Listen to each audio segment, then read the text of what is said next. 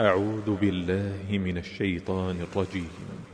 ما كان الله ليذر المؤمنين على ما أنتم عليه حتى يميز الخبيث من الطيب وما كان الله ليطلعكم على الغيب ولكن الله يجتبي من رسله من يشاء. فآمنوا بالله ورسله وإن تؤمنوا وتتقوا فلكم أجر عظيم ولا يحسبن الذين يبخلون بما آتاهم الله من فضله هو خيرا لهم بل هو شر لهم سيطوقون ما بخلوا به يوم القيامة. ولله ميراث السماوات والأرض. والله بما تعملون خبير.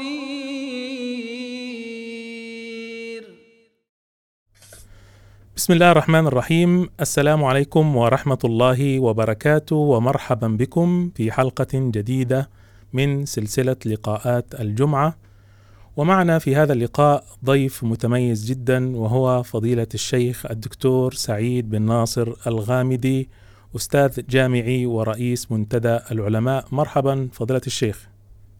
حياكم الله. أهلا وسهلا ومرحبا بكم. أهلا وسهلا بحضرتك معنا. ويعني في مقدمة لا بد أن تقال قبل أن نبدأ في الأسئلة. آه هذه الحلقة مخصصة للتعليق على مقابلة الشيخ صالح المغامسي على قناة ثمانية والتي أحدثت ضجة كبيرة بسبب تصريحاته الصادمة آه لمن يتابع النهج الذي عليه علماء بلاد الحرمين.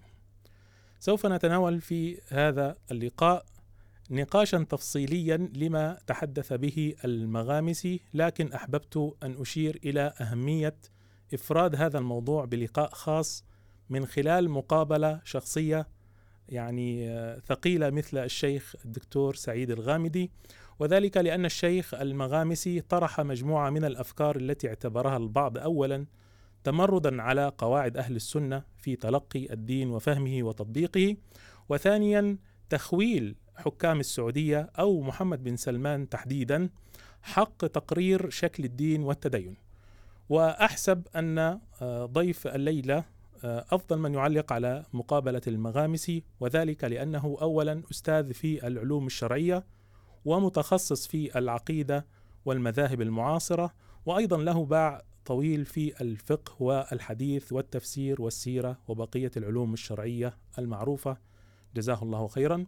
وثانيا هو ممن يعتبر يعني عارفا بالواقع السياسي والاجتماعي في بلاد الحرمين خصوصا وكذلك أيضا في بلاد المسلمين عموما وله علاقات واسعة مع كل التيارات والرموز الإسلامية المعروفة ولذلك عين رئيسا لمنتدى العلماء هذا فضلا عن نشاطه الواسع في الدعوة ونشر الوعي.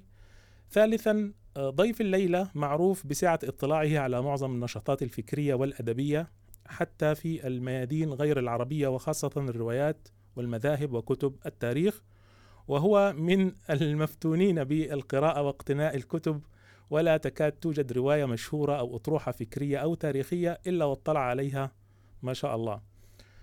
دكتور سعيد الغامدي اهتم برصد الواقع في مرحلة مبكرة من حياته وكان أول ما اشتهر به تسجيل الشريط المشهور عن ظاهرة الحداثة في منتصف الثمانينيات تقريبا في بلاد الحرمين وقد انتشر الشريط الذي سجله الشيخ بمئات الآلاف أو ربما ملايين النسخ قبل عصر السوشيال ميديا بكثير.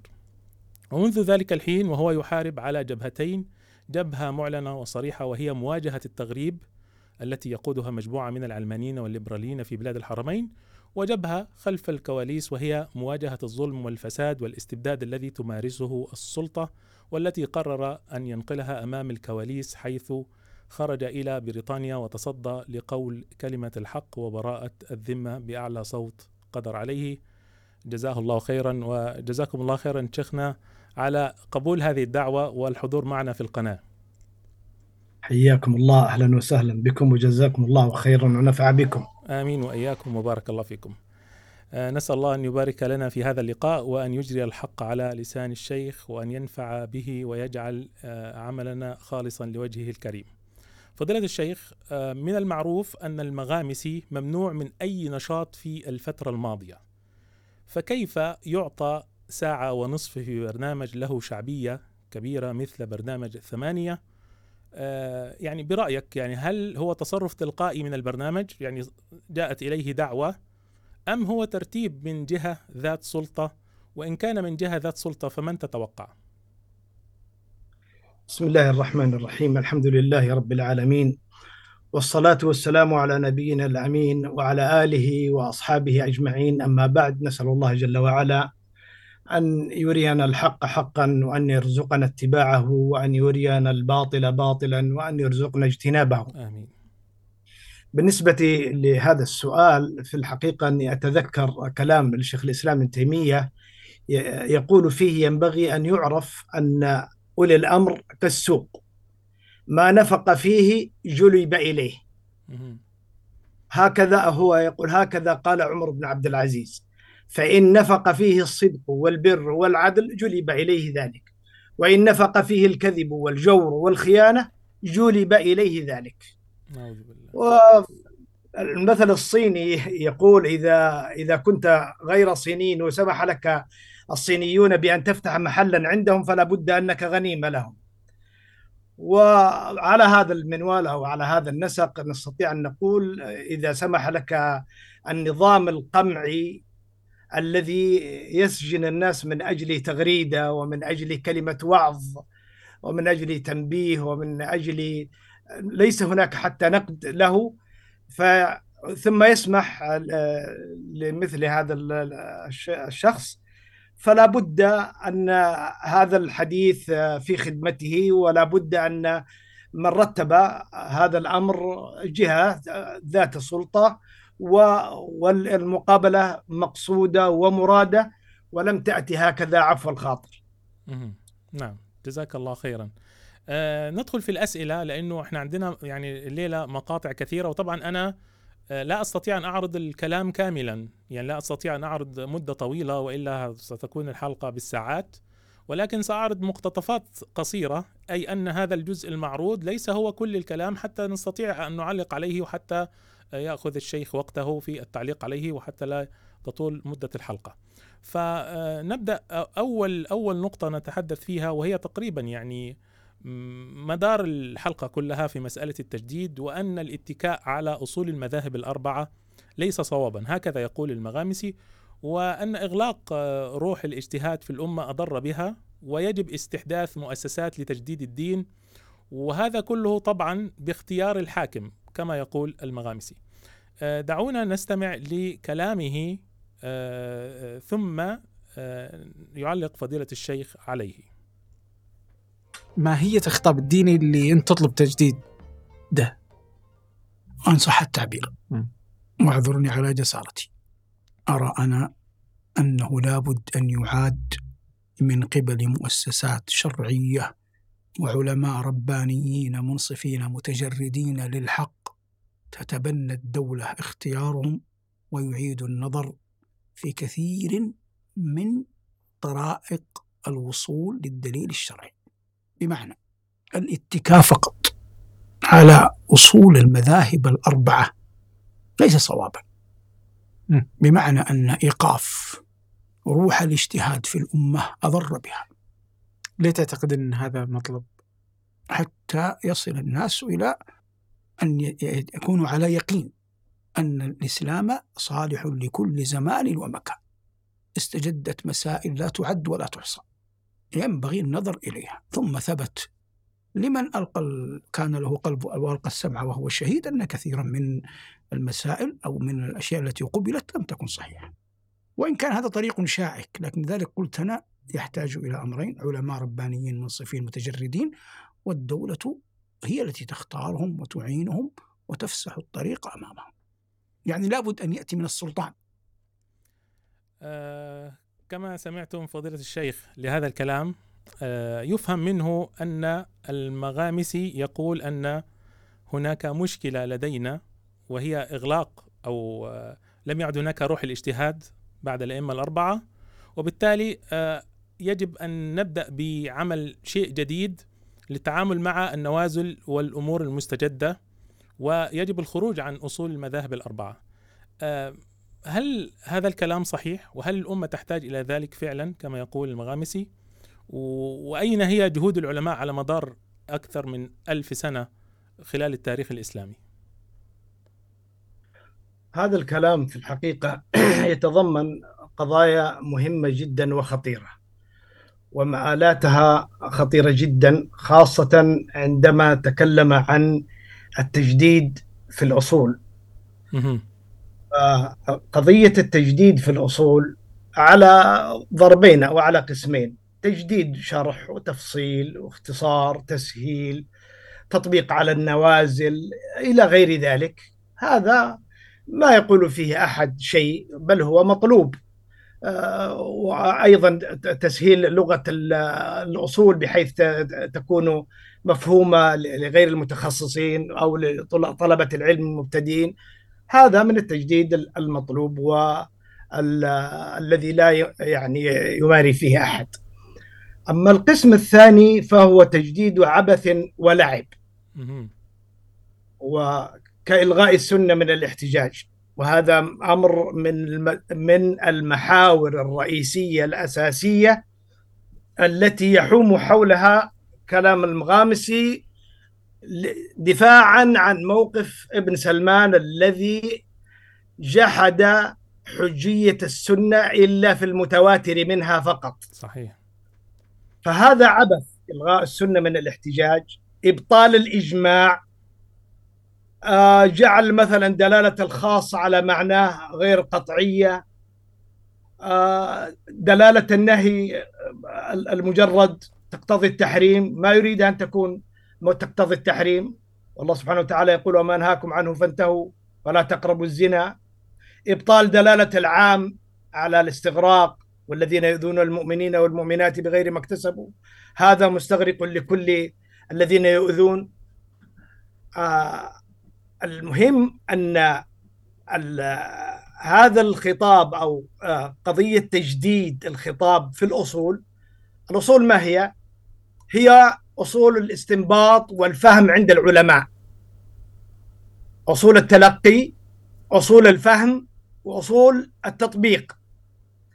فإذا ألغى هذه الأصول فمعنى ذلك أنه يتماهى سواء أراد أو لم يرد مع دعوة أدونيس في كتابه الثابت والمتحول الذي آه، نادى ودعا إلى إبطال الأصول أصول الفقه وأصول ال- الأصول التي يقول اخترعها الشافعي و مم.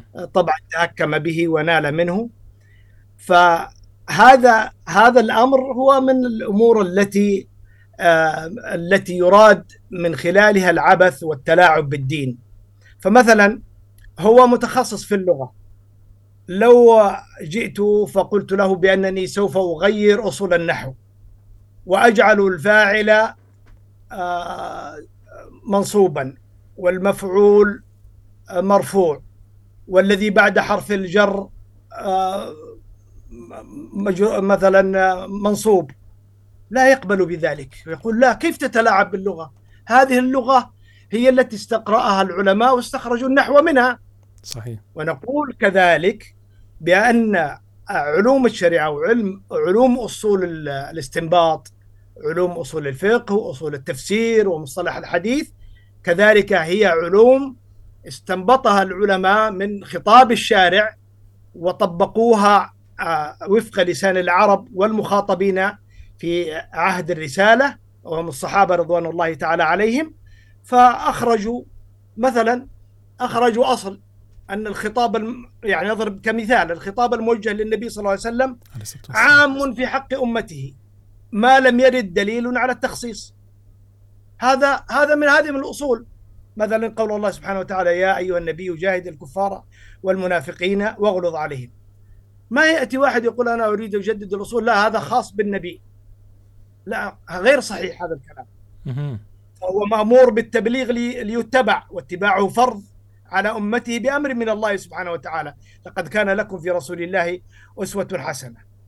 وتواترت الأقوال عن الصحابة في متابعتهم له في كل شيء إلا ما بين لهم اختصاصه به عليه الصلاة والسلام. عليه الصلاة والسلام. مثلا الظاهر اللفظ الظاهر وهو ما دل على المراد بنفس صيغته من غير توقف على أمر خارجي، هل يستطيع أن يلغي الظاهر؟ دلالة الظاهر؟ الله سبحانه وتعالى مثلا نأخذ مثال في الظاهر يقول جل وعلا أحل الله البيع وحرم الربا. الآية ظاهرة في حل كل بيع وحرمة كل ربا بنفس صيغتها من غير توقف على قرينة من القرائن. فإلغاء الأصول أو ما يسميه تجديد الأصول هو عبث بهذه المرتكزات الأساسية الرئيسية التي أجمعت عليها الأمة لأنه لأنها م- مأخوذة من خطاب الشارع ومفهومة من آه، طريقة الصحابة في تعاملهم مع النصوص التي آه، آه، نزلت عليهم سواء كانت قرانا أو من كلام النبي صلى الله عليه صلى الله وسلم عليه وسلم نعم. إذا نحن لا نحتاج إلى مثل هذه الأشياء ولا نحتاج أن نضع أصول جديدة أو قواعد جديدة لفهم النصوص الشرعية ولا نحتاج أن نخرج عن المذاهب الأربعة كما كما صور المغامس الأصول يعني هو تحدث عن الأصول لم يتحدث هنا عن الفروع أو أي شيء آخر يعني. لا نحتاج الأمة لا تحتاج إلى مثل هذا. لا هذه كارثة ليس فقط أننا لا نحتاج. هذه كارثة تنزل تنزل بالأمة لو طبقت. مع نعم. أنهم سيصطدمون حتما سيصطدمون بحقيقة هذا الدين وبقوته وصلابته ومتانته لا يستطيع المغامسي ولا يستطيع بن سلمان كما لم يستطع أركون ولا أدونيس ولا نصر أبو زيد ولا محمد شحرور ولا جورج طرابيشي ولا حسن حنفي ولا طيب تزيني ولا غيرهم من ولا المستشرقين الذين هم أساتذة لهم ما استطاعوا أن يفعلوا شيئا أمام هذه الحقيقة الظاهرة الناصعة ال- الراسخة القوية التي انبنت عليها مباني الإسلام العظيمة واستنبط من خلالها آه، استنبطت من خلالها الأحكام الفقهية وجرت الأمة عليها في كل أعصارها وكل أمصارها. نعم جزاك الله خيرا آه، كان أيضا من ضمن الكلام المفهوم من آه، من كلام المغامسي مسألة إنه إغلاق روح الاجتهاد أو إغلاق الاجتهاد. هل فعلا يعني أغلق الاجتهاد بعد الأئمة الأربعة؟ وبالتالي جميع ال- الأئمة الذين أتوا بعدهم لم يجتهدوا في شيء ولم يفعلوا أي شيء؟ والله أنا ما أدري ما يعني هو شاف المفتاح حق الباب هذا الذي أغلق. أو من اين من أين أتى بهذه الدعوة العريضة؟ نعم. كيف أغلق باب الاجتهاد ونحن نجد في كلام العلماء سواء في المذهب الواحد أو في المذاهب المختلفة أو الذين لم يتمذهبوا نجد اجتهادات ونجد آه، مخالفة يخ- يخالف ال- الفقهاء فيها شيوخهم اجتهدوا مثلا نأخذ مثلا في مذهب أبي حنيفة محمد بن الحسن وأبو يوسف وزفر هؤلاء شيخهم أبو حنيفة ولكنهم خالفوه في. مسائل اجتهدوا وعلموا فيها ما لم يعلمه أبو حنيفة وقالوا فيها بغير قوله. نعم. وكذلك المذاهب الأخرى قل ما شاء الله في أي مذهب من المذاهب الأخرى. فالدعوة بأن باب الاجتهاد أغلق هذه دعوة آه، يعني عريضة. صحيح أنه وجد بعض المتعصبين من من مقلدة المذاهب وخصوصا في في عصور آه، يعني ممكن في القرن الحادي عشر والثاني عشر من قالوا بأننا نكتفي بالمذاهب فقط ولا نزيد عليها. لكن هذا القول ضعيف ومرجوح ومردود وما قبل به أحد. بالعكس يعني الأمة يعني آه، في كل زمان ومكان ولكل فقيه ومفتي لابد أن تستجد أحداث ونوازل لم تكن موجودة في عصر من سلفه من فقهاء مذهبه أو من الفقهاء الآخرين من المذاهب الأخرى. ولا بد أن يجتهد في هذا هذه النازلة وفي هذه المسألة ليقول حكم الله فيها. نعم. هذا دليل على أنه مهما كان تعصبه للمذهب فلا بد أنه سيجتهد لمعرفة أو لتعريف الناس بحكم الله في هذه النازلة التي لم تكن في من قبلهم. هذا نعم. أمر متصور ومعروف عقلا وموجود واقعا في كتب العلماء. إذا ما تحتاجه الأمة هي اجتهادات في نوازل معينة تستجد في الأمة في كل في كل وقت يعني. لكن لا نحتاج أن نوجد قواعد وأصول جديدة وكذا وكما قال المغامسي. دكتور يعني في مقطع خطير جدا واسم يعني حضرتك تسمح لي إنه يعني نستمع إليه. يتحدث فيه المغامسي عن التجديد وأن الديانات تحتاج إلى تجديد. يعني هو يشبه التجديد في الإسلام زي اللي حصل في النصرانية. خلينا نسمع كلامه ونعلق عليه بعد ذلك. وهل هذا محصور على السعودية أو على منطقة هو الخليج موجود في الديانات في العالم كلها. الإسلامي؟ هو موجود في المشهد. لا لابد ان يعني تعرف ما يخفى على شريف البكر هذا موجود في كل الديانات. يعني أنت تعرف أن المسيحية مثلا الكاثوليكية اولا ثم صار الانقسام مع الأرثوذكس ثم جاء في وسط القرن السادس عشر مارتن لوثر. واتى بالبروتستانت كمذهب. ثم يظهر أنها إن كان لم انسى إليزابيث الأولى غيرت في المفهوم وأتت بالمذهب الإنجيلي لما خشيت أن البروتستانت الأوائل حادوا إلى الليبرالية عمدت إلى المذهب الإنجيلي. هذا في مذهب في دين غير الإسلام موجود. فالديانات يعني قلما يحصل قلما تنجو من مثل هذه الأمور. لكن إذا وجد يعني حاكم مسلم ذو هيبة ذو قدرة ذو سلطان. أذن لعلماء ربانيين اختارهم على علم على أن يعيدوا النظر. أعتقد أن هذا سينجم عنه خير كثير للأمة. خير كثير للأمة. والحق يعني نحن نعرف يعني كل السعوديين يشعرون بهذا أننا في عصر مختلف في رجل مختلف يعني الأمير محمد مختلف كثيرا كثيرا عن عن غيره مع جلالة من سبقه لكن هذه مواهب يقول عنها النابغة مواهب لا تعطى على نكد. يعني الله عز وجل يصطفي يختار. نعم آه كما سمعتم فضيلة الشيخ هذا الكلام الخطير. آه سؤالي هل يمكن تشبيه التجديد في الإسلام لو افترضنا إنه هذه الكلمة يعني يجوز ان إحنا نجدد في الإسلام هل يمكن تشبيه التجديد في الإسلام بانقسامات الكنيسة النصرانية كما قال المغامسي؟ الحقيقة أنه من خذلان الله له أن أوقعه الله في شر مثال. فإنه شبه الإسلام الذي له أصول ثابتة وله مرتكزات لا تتزحزح. وعنده كتاب محفوظ وسنة محفوظة شبهها بديانة هي فيها التحريف والذي حصل بينهم ليس تجديدا بل هو افتراق واختلاف تضاد الذي حصل بين النصارى من الأرثوذكس إلى الكاثوليك إلى البروتستانت وفروعها الأخرى. هذه كما قال الدكتور عبد الوهاب المسيري عندما شبه النصرانية فقال النصرانية هي كمثل ثوب ممزق وفيه مرقع برقع مختلفة فرقعة حمراء وأخرى سوداء وأخرى زرقاء وهكذا.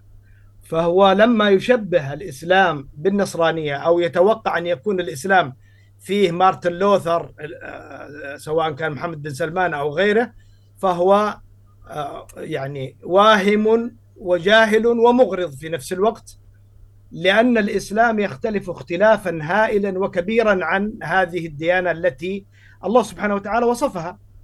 قال سبحانه وتعالى وآتينا عيسى ابن مريم البينات وأيدناه بروح القدس ولو شاء الله ما اقتتل الذين من بعدهم من بعد ما جاءتهم البينات ولكن اختلفوا. والله سبحانه وتعالى قال وما اختلف الذين أوتوا الكتاب إلا من بعد ما جاءتهم البينات بغيا بينهم. فهم اختلفوا واقتتلوا اختلافا تضاد اختلاف تضاد وتعارض. وبعضهم يكفر بعضا والقتال الذي حصل بين هذه بين هذه الديانات المختلفة في حقيقة الأمر.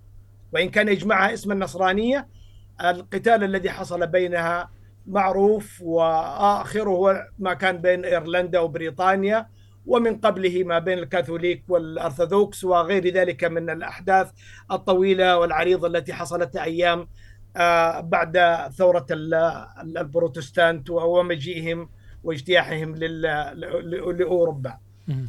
فهذا أيضا من الأمثلة التي تدل على تصور عبثي في الإسلام وهذا التصور العبثي ينبني على أن الإسلام صورة مشابهة أو مقارنة للنصرانية أعوذ مع. وجود الاختلاف الهائل والكبير بينهما نعم أه، هل يمكن أنا هذا فهمي أنا هل يمكن أن أن نقول أن هذا الكلام هي دعوة لتحريف الإسلام. يعني أنا الآن لما أشاهد ال- المغامسي يطالب آه، بتجديد الإسلام وعندما يتحدث عن هذه النقطة يتحدث عن الكنيسة وما حصل فيها من تلاعب وتحريف ومؤتمرات وأشياء كثيرة تغير فيها أمور كثيرة في الدين. هل يمكن أنا كشخص كشخص من عامة المسلمين أن أفهم أن المغامسي يطالب بتحريف الإسلام أو بتغيير الإسلام تغيير أصول الإسلام؟ هل الله أعلم؟ بمقصده ونيته لكن مؤدى الكلام الذي قاله في في قضايا التجديد في الأصول وفي أيضا في استخفافه بالإمام الشافعي وفي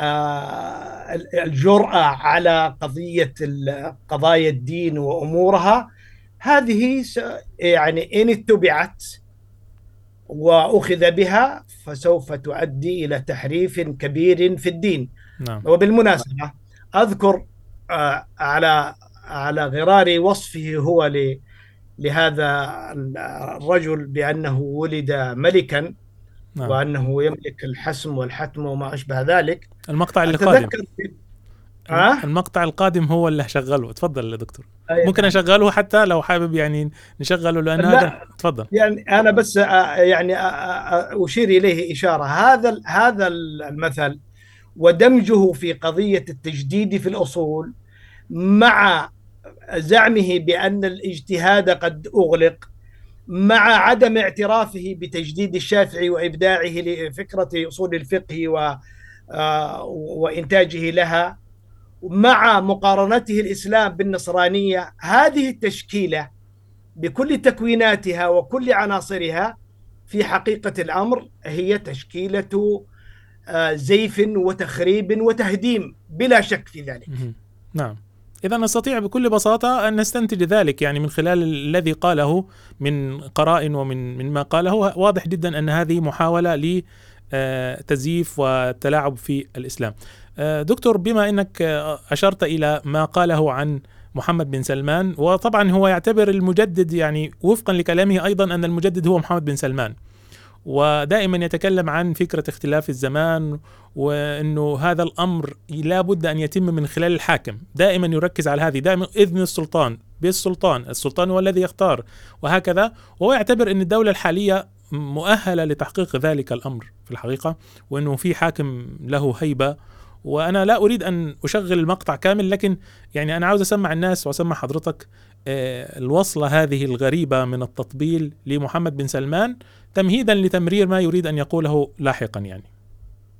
فيه إنسان يقولون يولد ملك. لكن في إنسان يولد حاكم.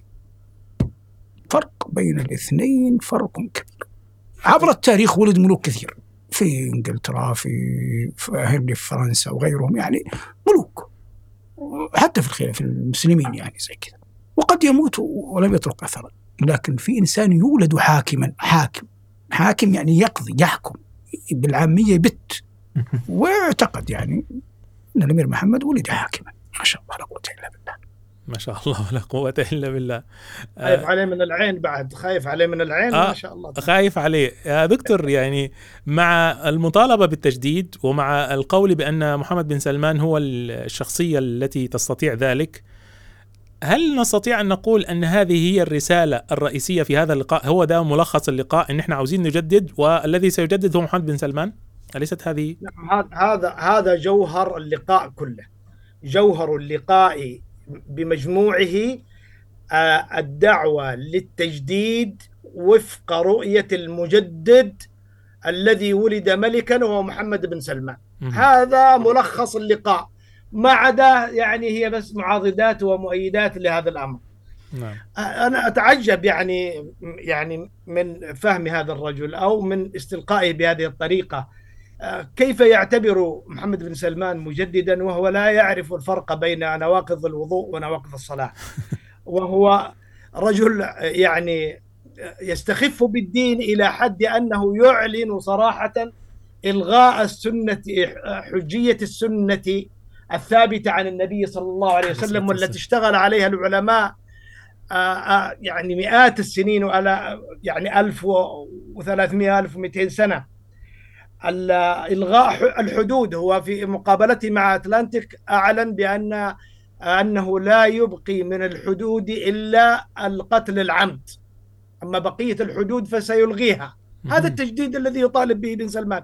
طبعا إضافة إلى الرقص واللهو وإبراز مفاتن النساء وتخبيب النساء على أزواجهن وإتاحة الفرصة لهن أن يسكن مع من أردنا في أي مكان يريدنا وتخبيب تحريش البنات على على أولياء أمورهن وغير ذلك من الأمور التي آآ آآ ابتدعها محمد بن سلمان ويظن أنها هي التجديد. بالمناسبة أذكر ما دام هو ذكر أن هذا الرجل ما شاء الله لا قوة إلا بالله ولد حاكما كما قال هناك رجل اسمه ابن الفستقي ادعى العلم والفتيا.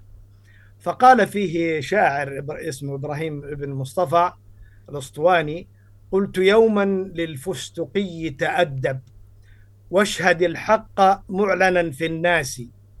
قال دعني ولا تكن لي نصوحا. فاقتي أزعجت جميع حواس. درهم في شهادة الزور عندي هي أحلى من ماء حب الآسي. أعوذ بالله. ف يعني الإنسان إذا توافق هواه أو خوفه أو رغبته أو شهوته مع مع شيء مما يدندن حوله هؤلاء الطغاة الظلمة فإنه حينئذ آه، يصبح آه، كما قال أحدهم وأنت خليل للأمير ومؤنس يكون له بالقرب منك سرور إخالك للأشعار والعلم راويا فأنت نديم مرة ووزير. أظن بلا شك بأنك كاتب بصير بأبواب الرشاء خبير. الرشاء جمع رشوة يعني. فعندما تشترى الذمم وعندما تباع ذلاقة اللسان بهذا الأسلوب حقيقة الهابط وهذا الأسلوب الذي لا يمتلك مقومات علمية ولا ذهنية ولا حتى واقعية فإن الإنسان حينئذ يسقط نفسه بنفسه. نعم. وإذا نحن عددنا مثلا دعنا دعنا من الملوك والأمراء السابقين والخلفاء ودعهم. هؤلاء لا تذكرهم. لا عمر بن عبد العزيز ولا أبو جعفر المنصور ولا محمد الفاتح ولا لا دعنا نشوف آل سعود أنفسهم. يعني هذا الولد ليس في البلد إلا هذا الولد. هو أذكى وحاكم ولد حاكما. أحسن من عبد العزيز ومن في سعود ومن فيصل ومن خالد ومن فهد. فمعنى هذا أن أولئك كانوا مغفلين وغافلين لا يفهمون شيئا لأنهم ما كانوا يقضون ويحكمون ويبتون. يبت ماذا؟ ماذا يبت؟ هو يبت, يبت أرزاق الناس ويبت حريات الناس ويبت على التجار مكتسباتهم وأموالهم بنهبها. ويبت على أصحاب الرأي وأصحاب الفكر وأصحاب التجديد الحقيقي يبت عليهم حياتهم بسجنهم ويبت على الناس حرية تحركهم وتنقلهم ويبت على المصلحين حرية نقدهم أو محاولة إصلاحهم ويبت حتى على أسرته تحرك التحرك أو السفر أو الذهاب والإياب فماذا يبت؟ يعني حقيقة إذا أخذنا بميزان العقل المجرد. آه، موقع هذا الفتى من بين أسرته سنجد أنه أقل درجة من أقل ملك من ملوكهم السابقين. هذا في أقل الأحوال. إن لم يكن آه، هو في منزلة من آه، السفه والحمق والجرأة تتجاوز حدود المعقول. رجل يجلس 45 دقيقة مع ياباني يأخذ منه 45 مليون ويأتي الياباني يضحك يضحك عليه ويقول أخذتها منه في 45 دقيقة يعني ترامب. ماذا تريد مثل هذا؟ ترامب يقول أنتم عندكم فلوس. كتير هي رجل يفتخر بأنه سيجعل البلد أكبر سوق للألعاب الإلكترونية. والله صدق المثل الذي قيل. خذ الضفدع وضعه على كرسي من ذهب. فإنه سوف يقفز إلى المستنقع مباشرة الذي ولف بالألعاب وال- وتربى عليها وعاش عليها وعلى الأفلام فلا يخرج منه إلا مثل هذا. وكذلك الذين يطبلون له هم من نفس نوعيته. نعم. جزاكم الله خيرا شيخنا على هذا الكلام. وفي الحقيقة اللقاء كله آه، مصائب وطوام وأنا اخترت كما قلت اخترت أهم النقاط وإلا لو عرضنا كل كلام المغامسي ور- ورددنا عليه هيبقى الأمر طويل جدا. فأريد أن أتطرق إلى ما تحدث به المغامسي عن الصحوة. يعني آه، كان يثني على محمد بن سلمان ويثني على تحركات محمد بن سلمان في الوقت نفسه بي يقول الصحوة قست على الناس وكرست لجمود الدين. و... وسوغ أيضا في كلامه. طبعا هعرض مقطعين لأنه هو قالهم في م... في من- مناسبات مختلفة. إنه إنه سوغ لمحمد بن سلمان آه، الإجراءات التي فعلها بسجن العلماء واعتقالهم وإقصائهم من الحياة. لكن آه، شيخنا إن شاء الله أنا يعني أنا بصراحة يعني أعتبر إنه هذا اعتراف ضمني بأن أقصاء الصحوه ادى إلى فراغ اعتراف من من من المغامسي. نستمع إلى كلامه. ثم آه، فضيلة الشيخ سعيد بن ناصر الغامدي يعلق. كيف تقرأ المشهد اليوم؟ آه، غياب المشهد ال- الديني. هل هو حاضر في المجتمع؟ هل يعني هل هو غائب؟ كيف تقرأ اليوم؟ هو كان هناك آه، مشروعات ولدت ميتة. م. لأن ليس المقصود منها الدين المقصود منها الكراسي. ثم كشفت حوربت ظهر ما وراء الأكمة منهم فاطرحها الناس حكاما ومحكومين لابد من إيجاد بديل. لا يمكن أن يترك الناس هكذا. متفقون على أن من تم إزالتهم كان حقا وأنهم ما أرادوا بلباس الدين الدين نفسه وإنما أرادوا أشياء أخرى. لابد من مشروع يصاحب التجديد الذي قلناه يكون حاضرا في الناس اليوم. هذا إلى الآن يعني في ظني لم يتشكل. م. ويقع يعني على ربقة الدولة على العلماء على أهل الفضل المخلصين الناصحين. هؤلاء هم اليوم الذين يجب أن ينظر إليهم بإكبار ويختاروا ليحملوا الراية. ويأتوا بمشروع إسلامي عظيم يسد الثغرة التي ستحصل لا محالة. أو حصلت. وما أثر وجود هذه الثغرة على المجتمع. والآن حيشعر في خواء. يعني سيشعر المجتمع اليوم وغدا في شيء من الخواء الروحي. نعم فضيلة الشيخ آه، كما سمعتم آه، المغامسي يتحدث عن الصحوة. هل آه، سؤالي الأول هل يستطيع كان يستطيع المغامسي أن يتكلم هذا الكلام إلا إذا كان مكلفا؟ لأنه معروف أنه الآن قامت هذه ال- الأحداث الأخيرة في الدولة السعودية على أنقاض الصحوة فهل هو مكلف بهذا الكلام بالهجوم على الصحوة مع أنهم غير موجودين يعني على أرض الواقع ليردوا عليه في البلاد؟ يعني هو اللقاء كله واضح فيه التكلف وواضح أن هناك رسائل يراد إرسالها وبطبع الصحوة آه، تناولها الإعلام السعودي آه، وجعلوها كبش المحرقة السلمانية لتمرير التحالفات مع بني قريظة وغيرهم. فأصبح كل من أراد أن يتسلق آه، ويستجدي رضا بن سلمان عليه أن يشتم الصحوة. كان في البداية طبعا الكلام كان في البداية عن الصحوة الإسلامية وأنها فعلت وأنها فعلت مع أن حتى بمنطق المغامسي هذا الذي تكلم فيه عن التجديد وتكلم فيه عن آه، الاجتهاد في مسائل الدين. معظم المشايخ والعلماء والمفكرون الذين آه، والمفكرين الذين سجنوا هم ممن يتبنون الاجتهاد ويتبنون التجديد الصحيح على أسسه الشرعية ويتبنون معالجة قضايا الواقع والنوازل التي تنزل بالمسلمين على ضوء الكتاب والسنة والإجماع والقياس واصول أهل الإسلام.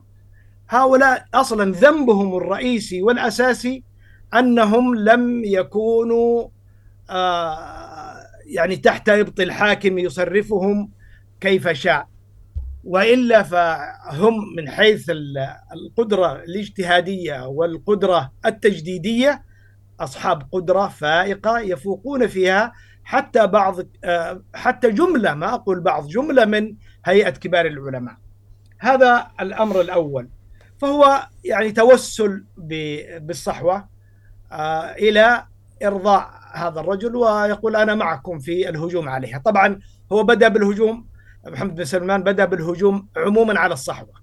ثم خصص وتكلم بفتاوى وببيانات وبخطب جمعة عن الإخوان. م. ثم خصص أيضا السروريين. ثم خصص أيضا التبليغ.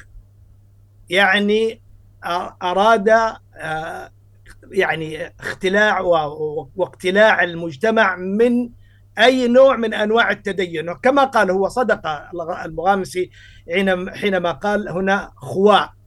نعم. آه، أصبح البلد في خواء واضح جدا وأنا أقول بأنه لم ليس فقط خواء بل أصبح هناك بعض الشباب والشابات آه، خرجوا عن الدين بالكلية وأصبحت آه، أصبح أصبحوا يهاجمون الدين ويهاجمون مقررات الدين وتوطد هذا الهجوم مع جائحة بن سلمان التي ابتدأها بهذا التدرج الصحوة ثم الإخوان ثم السروريين ثم التبليغ ثم السلفيين والدعوة دعوة الشيخ محمد بن عبد الوهاب. فغربة الدين في بلاد الحرمين للأسف الشديد أصبحت راهن أمر راهن وواقع الآن. لأن خطوط التواصل مع الدعاة انقطعت والدعاة قد سجنوا سجنوا أو منعوا وفتح مكانها خطوط الصرف الصحي للأسف وأصبح الناس يسبحون فيها ويشربون من من مائها ويغتسلون بها وربما توضأ بعضهم بها وذهب يصلي. نعم. فهذا للأسف الشديد هذا هو الذي حصل. ف يعني الكبش المحرقة سهل أنه يتكلم كل واحد عنه. نعم. أما حقيقة الشيء المؤلم ولا في نقطة أقولها. صالح المغامسي أيام الصحوة الإسلامية استفاد فائدة كبيرة وأنا والله ما كنت أريد أن أقول هذا الكلام عن شخصه ولكن لأنه تطاول وأيضا آه، تناول إخواننا المسجونين بخسة ونذالة فإنني أذكره بأنه ما كان يأتي إلى المحاضرات في أيام نشاط الصحوة الإسلامية إلا بمقابل وأذكر أن أحد أصحاب القنوات آه، اتصل اتصلت به القناة وقالوا نريدك يا شيخ في لقاء على القناة. فقال أنا مشغول ولا أستطيع ولا كذا وكذا. فاتصل به صاحب القناة وكان ذكيا. فقال يا شيخ أعطنا رقم حسابك حتى نحول لك المبلغ. كم تريد نحول المبلغ وكذا وكذا. فهلل وفرح واستبشر و... وبدأ هو الذي يتصل. متى يكون اللقاء ومتى؟ هل هناك حلقة أخرى؟ أنا لا أريد أن أسمي الأسماء الأخرى حتى لا يتضررون زيادة.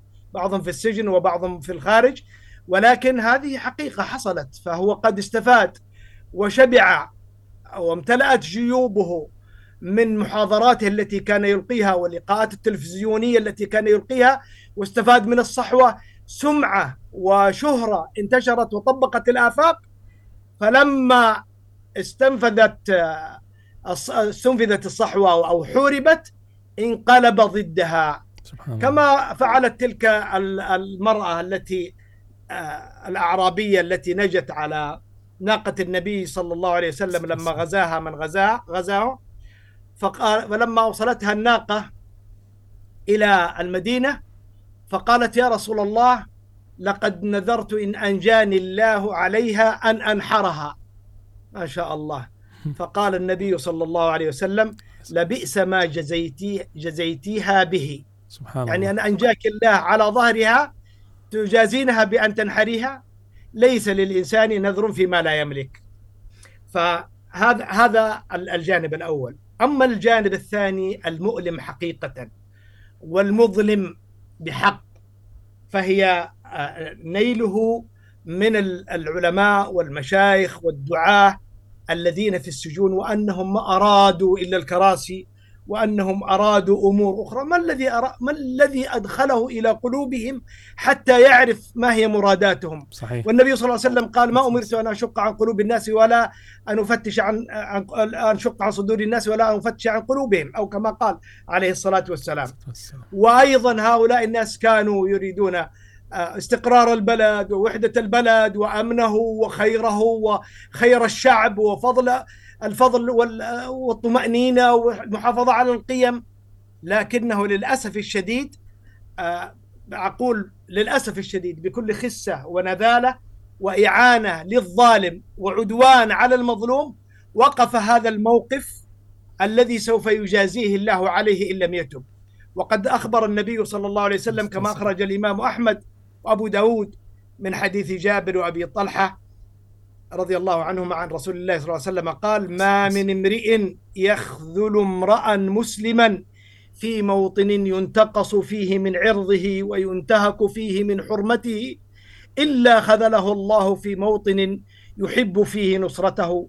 وما من امرئ ينصر مسلما في موطن ينتقص فيه من عرضه وينتهك فيه من حرمته إلا نصره الله في موطن يحب فيه نصرته. آه. وفي الحديث الصحيح في الترمذي أيضا قال صلى الله عليه وسلم من رد عن عرض أخيه رد الله عن وجهه النار يوم القيامة وفي رواية عن رواية رواية أسماء بنت يزيد قالت من ذب قال صلى الله عليه وسلم من ذب عن عرض أخيه بالغيب بالغيبة أو بالغيبة كان حقا على الله أن يعتقه من النار. وقال القاسم بن عبد الرحمن الشامي سمعت ابن أم عبد وهو عبد الله بن مسعود رضي الله تعالى عنه يقول من اغتيب عنده مؤمن فنصره جزاه الله بها خيرا في الدنيا والآخرة. ومن اغتيب عنده مؤمن فلم ينصره جازاه الله بها في الدنيا والآخرة شرا. عرض المؤمن كدمه أو كدمه كيف يليق له أن ينال من عرض هؤلاء الناس الأخيار الأبرار الذين سجنوا بغير حق وحوكموا بغير حق وحبسوا بغير حق وأوذوا في السجون بغير حق إلا أن يقول رب ربنا الله. فإن عرض المؤمن كسفك دمه ومن عمل على صون عرض مسلم فكأنه صان دمه ومن عمل على النيل من عرض مسلم خاصة بالوقوف مع ظالم ضده فكأنما سفك دمه. فما لهذا هذا الإنسان لا يتقي الله سبحانه وتعالى ويرجع ويعلم بمقدار ما وعد النبي ما أوعد به النبي صلى الله عليه وسلم من من يخذل امرأ مسلما في موطن ينتقص فيه من عرضه. هو كان المفروض عليه أن يدافع عنهم أو على الأقل أن يسكت. أما أن ينال منهم ويحمد الله على إبعادهم وأنهم أرادوا أمور أخرى وقد نفض ولي الأمر والمجتمع أيديهم منه ليس حقيقة ليس صحيحا والله لو خرج هؤلاء المشايخ اليوم يا المجتمع ليلتف ليلتفن عليهم نعم. ولا يبصقن على وجه من نال منهم وإنهم سيسمعون لهم ويطيعون أكثر من سماعهم وطاعتهم لهذا العتل العتل الجواظ المستكبر الذي يحتمي بقواته وجواسيسه وحرسه صدق. جزاكم الله خيرا شيخنا الكريم.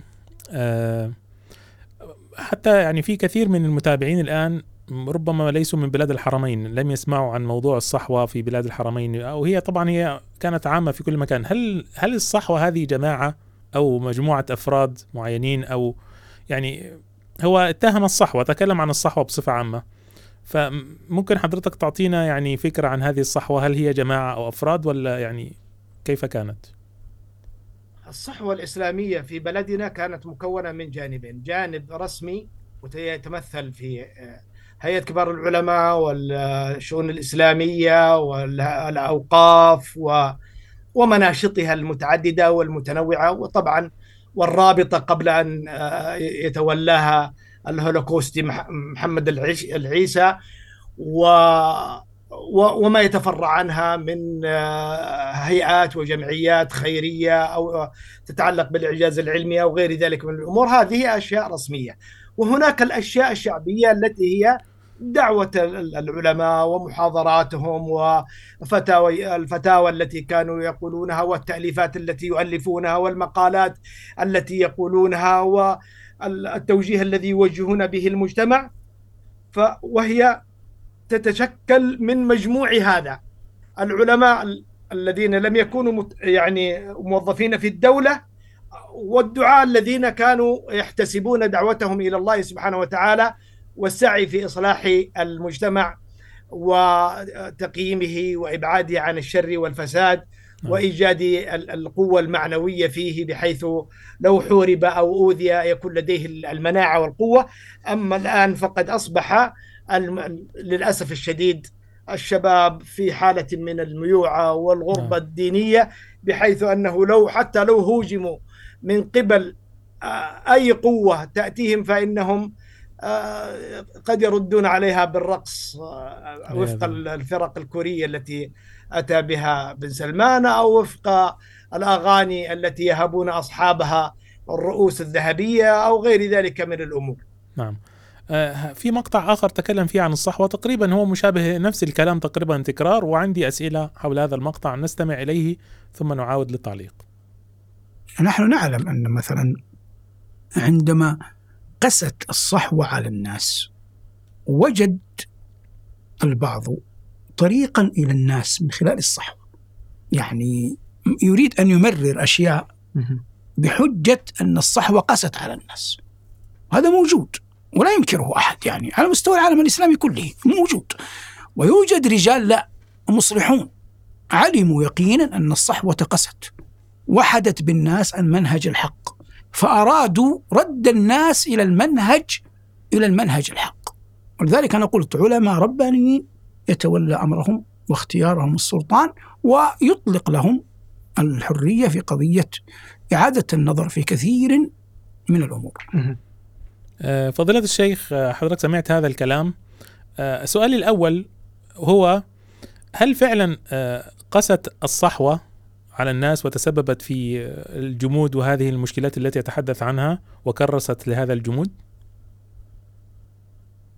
الصحوة بحكم التشكيل الذي ذكرته سابقا والتنوع الموجود في داخلها هي مدارس عديدة وأشخاص عديدون فيهم من قسى وفيهم من لأن وفيهم من آه، تعامل مع الناس بطريقة جيدة تربوية متميزة.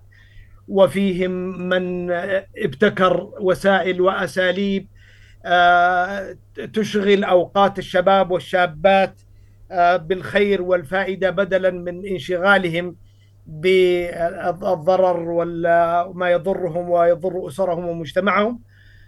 يعني مختلف هناك ناس نعم قسوا. لكن إذا نظرنا إلى المجموع العام لما قدمته الصحوة بمجموعها وبمعظمها أو بحسب الغلبة والرجحان من حالها فإن نجد أن أكثرهم حقيقة قدموا الخير الكثير في ثوب من الود والمحبة والرضا والأنس. يعني أنا أضرب الآن أضرب لك مثال هذا الذي يقول قصة الصحوة. عندنا اثنين الآن في السجون. هم من الذين كانوا من ألطف الناس مع الشباب ويأتون بالنكات والطرائف واللطائف ولا نعم. يتعنتون معهم بقول قاس أبدا. صحيح. وهم غرم البيشي ونايف الصحن.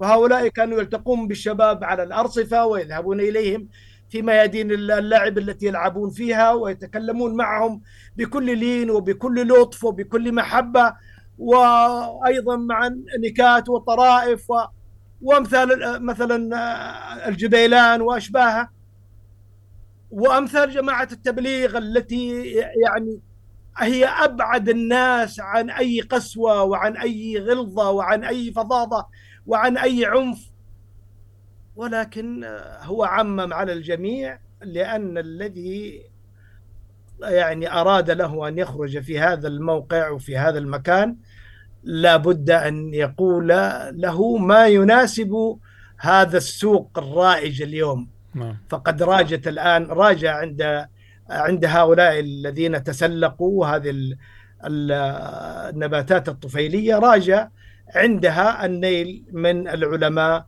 والنيل من الصحوة والنيل من المسجونين فخاضوا مع من خاض والله يتولى الخلق أجمعين. آمين آه، أنا كنت سألت حضرتك سؤال في البداية وهو إنه آه، هذا الكلام على على سلبيته يعني كلام سلبي ضد الصحوة لكنه أيضا في اعتراف ضمني بأن ما فعله محمد بن سلمان والإجراءات التي فعلها من حبس العلماء وكذا تسبب في هذا الخوائل الموجود وفي كذلك يعني آه، شبه يعني الساحة فارغة. يعني هذا هذا هذا يعتبر مدح للصحوة دون أن يشعر اعتراف ضمني بخلو الساحة الإسلامية تماما في السعودية، أليس هذا صحيحا؟ هذا هو ال- المفهوم من كلام؟ نعم صحيح هذا. وسبحان الله ما من مبطل إلا ويجعل الله في كلامه ما ينقض كلامه. نعم. فهو من جهة يذم الصحوة ومن جهة يعترف بأن ال- البلد أصبحت في خواء وأن آه، لا بد أن يسد هذا الفراغ لأن كل أحد يشعر بهذا. كل الناس يشعرون بذلك. فالأمر ليس خافيا على أحد. نعم. ف وهذا دليل مؤكد وبرهان يقيني على أن الدعاة والعلماء والعاملين للإسلام قد كان لهم من الأثر الإيجابي الجيد في إصلاح الناس وتوعيتهم وتنبيههم وصيانتهم عن الانزلاقات العقدية والخلقية والسلوكية ما ما يجب أن يحمدوا عليه وأن يمدحوا به. نعم. هذا اعتراف منه ضمني بهذا الأمر. نعم. صدقت. جزاكم الله خيرا. طيب نخرج من موضوع الصحوة ونتكلم هنا عن الانفتاح، يعني أيضا من ضمن النقاط التي تكلم عنها والنقاط كثيرة جدا كما ذكرت لكم الانفتاح. ال- ال- المذيع سأله بعد هذا المشروع الذي تريد التجديد وكذا والأصول والقصة هذه وإقصاء الصحوة هذه ساله المذيع عن أثر هذا التجديد المطلوب. فأجاب المغامسي بأن النتيجة ستكون الانفتاح على الحضارات وضرب مثلا بفكرة الخندق وموضوعات أخرى. نستمع إلى كلامه ثم آه، يعلق فضيلة الشيخ إن شاء الله. كيف بيكون شكل المجتمع بعد وجود مثل هذه المؤسسات. سيصبح مجتمعا معتدلا غير منفك عن الحضارة التي حوله. لابد ولو قرأ التاريخ جيدا سينفتح الحضارات. لو قرأ يعني من أين أتى النبي صلى الله عليه وسلم بالخندق؟ حضارة فارسية. من أين أتى الصحابة رضوان الله عليهم بقضية وضع آه، ما يعرف به جنازة المرأة من جنازة الرجل في زمن فاطمة رضي الله عنها؟ من حضارة الحبشة. من أين عرف النبي صلى الله عليه وسلم قضية أن الكتب للملوك تختم؟ حضارة أممية من قضية فارس والروم. وقال عليه الصلاة والسلام كنت أريد أن أنهى أمتي عن غيلة حتى علمت أن فارس والروم تصنعانها فلا يضرانها شيئا. هذه حضارة من فارس والروم. المرأة كانت إذا حملت يعني إيه، تنهى عن أنها ترضع مولودها. قالوا يضر المولود. كثقافة عربية قديمة. ثم تبين له صلى الله عليه وسلم أن فارس والروم المرأة تحمل ترضع ولا يضر الغلام شيئا فلم ينهى أمته. فهذا ليس وحيا من السماء وإنما حضارة مقتبسة لا يوجد ما يمنع أخذ الحضارة من أي أحد كان. الحكمة ضالة المؤمن أن وجدها فهو أولى بها. آه، فضيلة الشيخ آه، كيف تعلق على هذا الكلام؟ الكلام الذي قاله في الاستدلالات صحيحة لكن هذا كلام قديم. يعني هذا أيضا هو يناقض نفسه. فالعلماء من ق... من قديم وفي الحديث أيضا استدلوا بالخندق وتحريم ال... يعني قضية الغيلة اللي هي إرضاع المرأة مولودها وهي حامل و والختم وما أشبه ذلك. تكلم العلماء فيه من قديم ومن حديث. وهو يقول أننا التراث هذا مغلق وهذا التراث ليس فيه فائدة وأننا يجب أن نجدد. طيب هذه من الاستدلالات. بل الذين في السجون اليوم كان من الأمور التي ينادون بها بمثل هذه القضية. كانوا يقولون نحن نأخذ من الحضارة ما يناسبنا نعم. وما يصلح لنا وما يلزمنا مع التفريق ما بين أهواء العصر وأمراض العصر. طيب أهواء العصر هي التي جلبها بن سلمان ما أتى بمقتضيات أقصد الفرق بين أهواء العصر ومقتضيات العصر. عفوا الفرق بين أهواء العصر ومقتضيات العصر. أهواء العصر هي التي لا فائدة منها مثل الرقص والفرق العبث واللعب والجولف ومسابقات السيارات ومصارعة النساء ومصارعة الثيران وخروج النسوان وتصوير النساء بالأزياء في العلا و و وإلى آخره. هذه أهواء وأمراض وعلل لا حاجة لنا فيها ولا فائدة منها. أما المقتضيات مقتضيات الحياة ومقتضيات العصر ومقتضيات الحضارة فلا بد من إسالتها في أودية المسلمين. ومعظم الدعاة بل كلهم هؤلاء الذين سجنوا هذا هو كلامهم وهذا هو مضمون خطابهم وهذا هو جوهر دعوتهم. نعم. فعلى ماذا يهتم وبماذا يدعو؟ يعني هذا هو الذي قاله شيخ.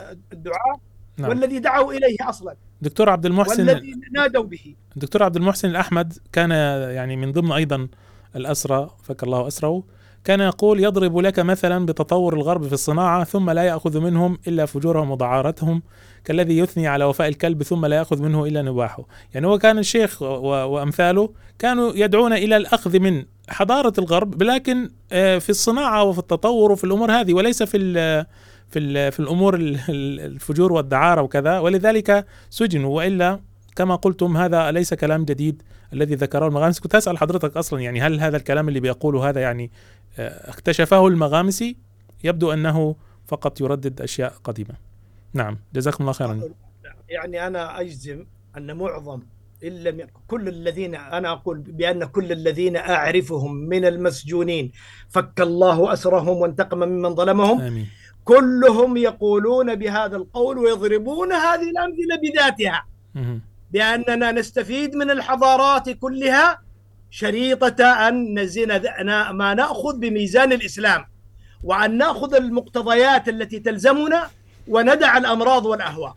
نعم. كلهم يقولون هذا. نعم. آه في سياق الموضوع الانفتاح وتقبل الرأي الآخر والاختلاف. وأنا بصراحة كنت أضحك وهو يتحدث عن الدولة الجديدة والتقبل والاختلاف وكذا. استدل المغامسي بقول الله تعالى وله اختلاف الليل والنهار. آه، بأن هذا الأمر يعني منسوب إلى الله سبحانه وتعالى. يقول أن هذا الكلام يعني ينسب هذا الكلام لله فممكن نسمع هذا الاستدلال وتعلق حضرتك عليه. لأنه كلام خطير أيضا من ضمن الكلام للأسف الشديد. آه، الله عز وجل أذن لك أن تتزوج يهودية أو نصرانية. وأنت ستعاشرها في البيت وهي أم أولادك وتأوي في البيت وهي على فراشك. لابد من طريقة للتعايش. فإذا أذن الله بهذا مع يهودية أو نصرانية كيف لا يأذن الله؟ كيف لا نجد أن تخالفني الرأي في مسألة أنت مؤمن بها وأنا مؤمن بخلافها؟ أن نعيش سويا. ثم أن الله عز وجل نسب الاختلاف إلى ذاته العلية. والله لا ينسب إلى ذاته نقصا. الله قال وله اختلاف الليل والنهار. لا يمكن أن يكون الاختلاف شر كله وينسبه الله إلى نفسه. محال. دكتور هذا الاستدلال هل هو مقبول شرعا؟ والله هذه فاقرة من الفواقر العظيمة وجهل باللغة وجهل بالعقيدة في حقيقة الأمر. لأن الله سبحانه وتعالى لا ينسب إليه الاختلاف. الله لا ينسب إليه الاختلاف فلا يختلف إلا من لا يعلم. ولا يختلف إلا المخلوق ولا يختلف إلا الجاهل ولا يختلف إلا من يرتبك ولا يختلف إلا من هو في حاجة إلى غيره. والله غني حميد حكيم عليم خبير سبحانه وتعالى. فهذا الاستدلال استدلال خطير جدا جدا. ويعني حتى أحسن الظن أحسب أنه أتي من جهله. باللغة ومن جهله بالاعتقاد. هذه الآية وله ما سكن آه، آه، آه، وله اختلاف الليل والنهار. هي مثل قول الله سبحانه وتعالى وله ما سكن في الليل والنهار. مثل قول الله سبحانه وتعالى وله ما في السماوات والأرض وله الدين واصبا.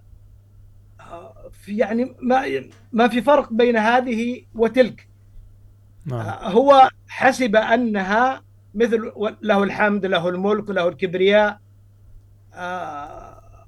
لكن هذا يعني في قاعدة اعتقادية لو أنه تبصر فيها وترك التفلسف والنيل من الصالحين والطيبين الإضافة إلى الله سبحانه وتعالى الواردة في النصوص الشرعية على قسمين إضافة أعيان وإضافة صفات. الأعيان هي الأشياء المستقلة بذاتها كالشمس والقمر والليل والنهار والناقة والكعبة وإلى غير ذلك. هذه الإضافات تضاف إلى الله سبحانه وتعالى على قسمين. إما إضافة عامة كقول الله سبحانه وتعالى هذا خلق الله وإما إضافة خاصة تشريفية مثل بيت الله وناقة الله وروح الله. فهذه إضافة مخلوق إلى الخالق إضافة أعيان ليست إضافة صفات. نعم. أما إضافة الصفات فهي مثل العلم والقدرة والكلام والحياة والرضا والغضب هذه صفات لا تقوم بذاتها بل لابد لها من موصوف آه، تقوم به. فإذا أضيفت إلى الله علم أنها صفة من صفاته. أما الاختلاف هنا وله اختلاف الليل والنهار فهذه من إضافة الأعيان وليست من إضافة الصفات. آه كما قال الله سبحانه وتعالى وهو الذي يحيي ويميت وله اختلاف الليل والنهار. أي له تدبيرها وزيادة أو نقصانا وله نعم. تعاقبها تدبيرا ومنة سبحانه وتعالى. واختلافها بمعنى جعلها مختلفة نورا وظلمة وطولا وقصرا. وهذا الذي قاله المفسرون يعني لو لو نظر نظرة يسيرة إلى أي لكن هو طبعا خلاص التراث له موقف لسه جاي معانا. التراث يريد يجدد الآن. نعم. ومن التجديدات أن ينسب الاختلاف إلى الله سبحانه وتعالى. بالله. عياذا بالله.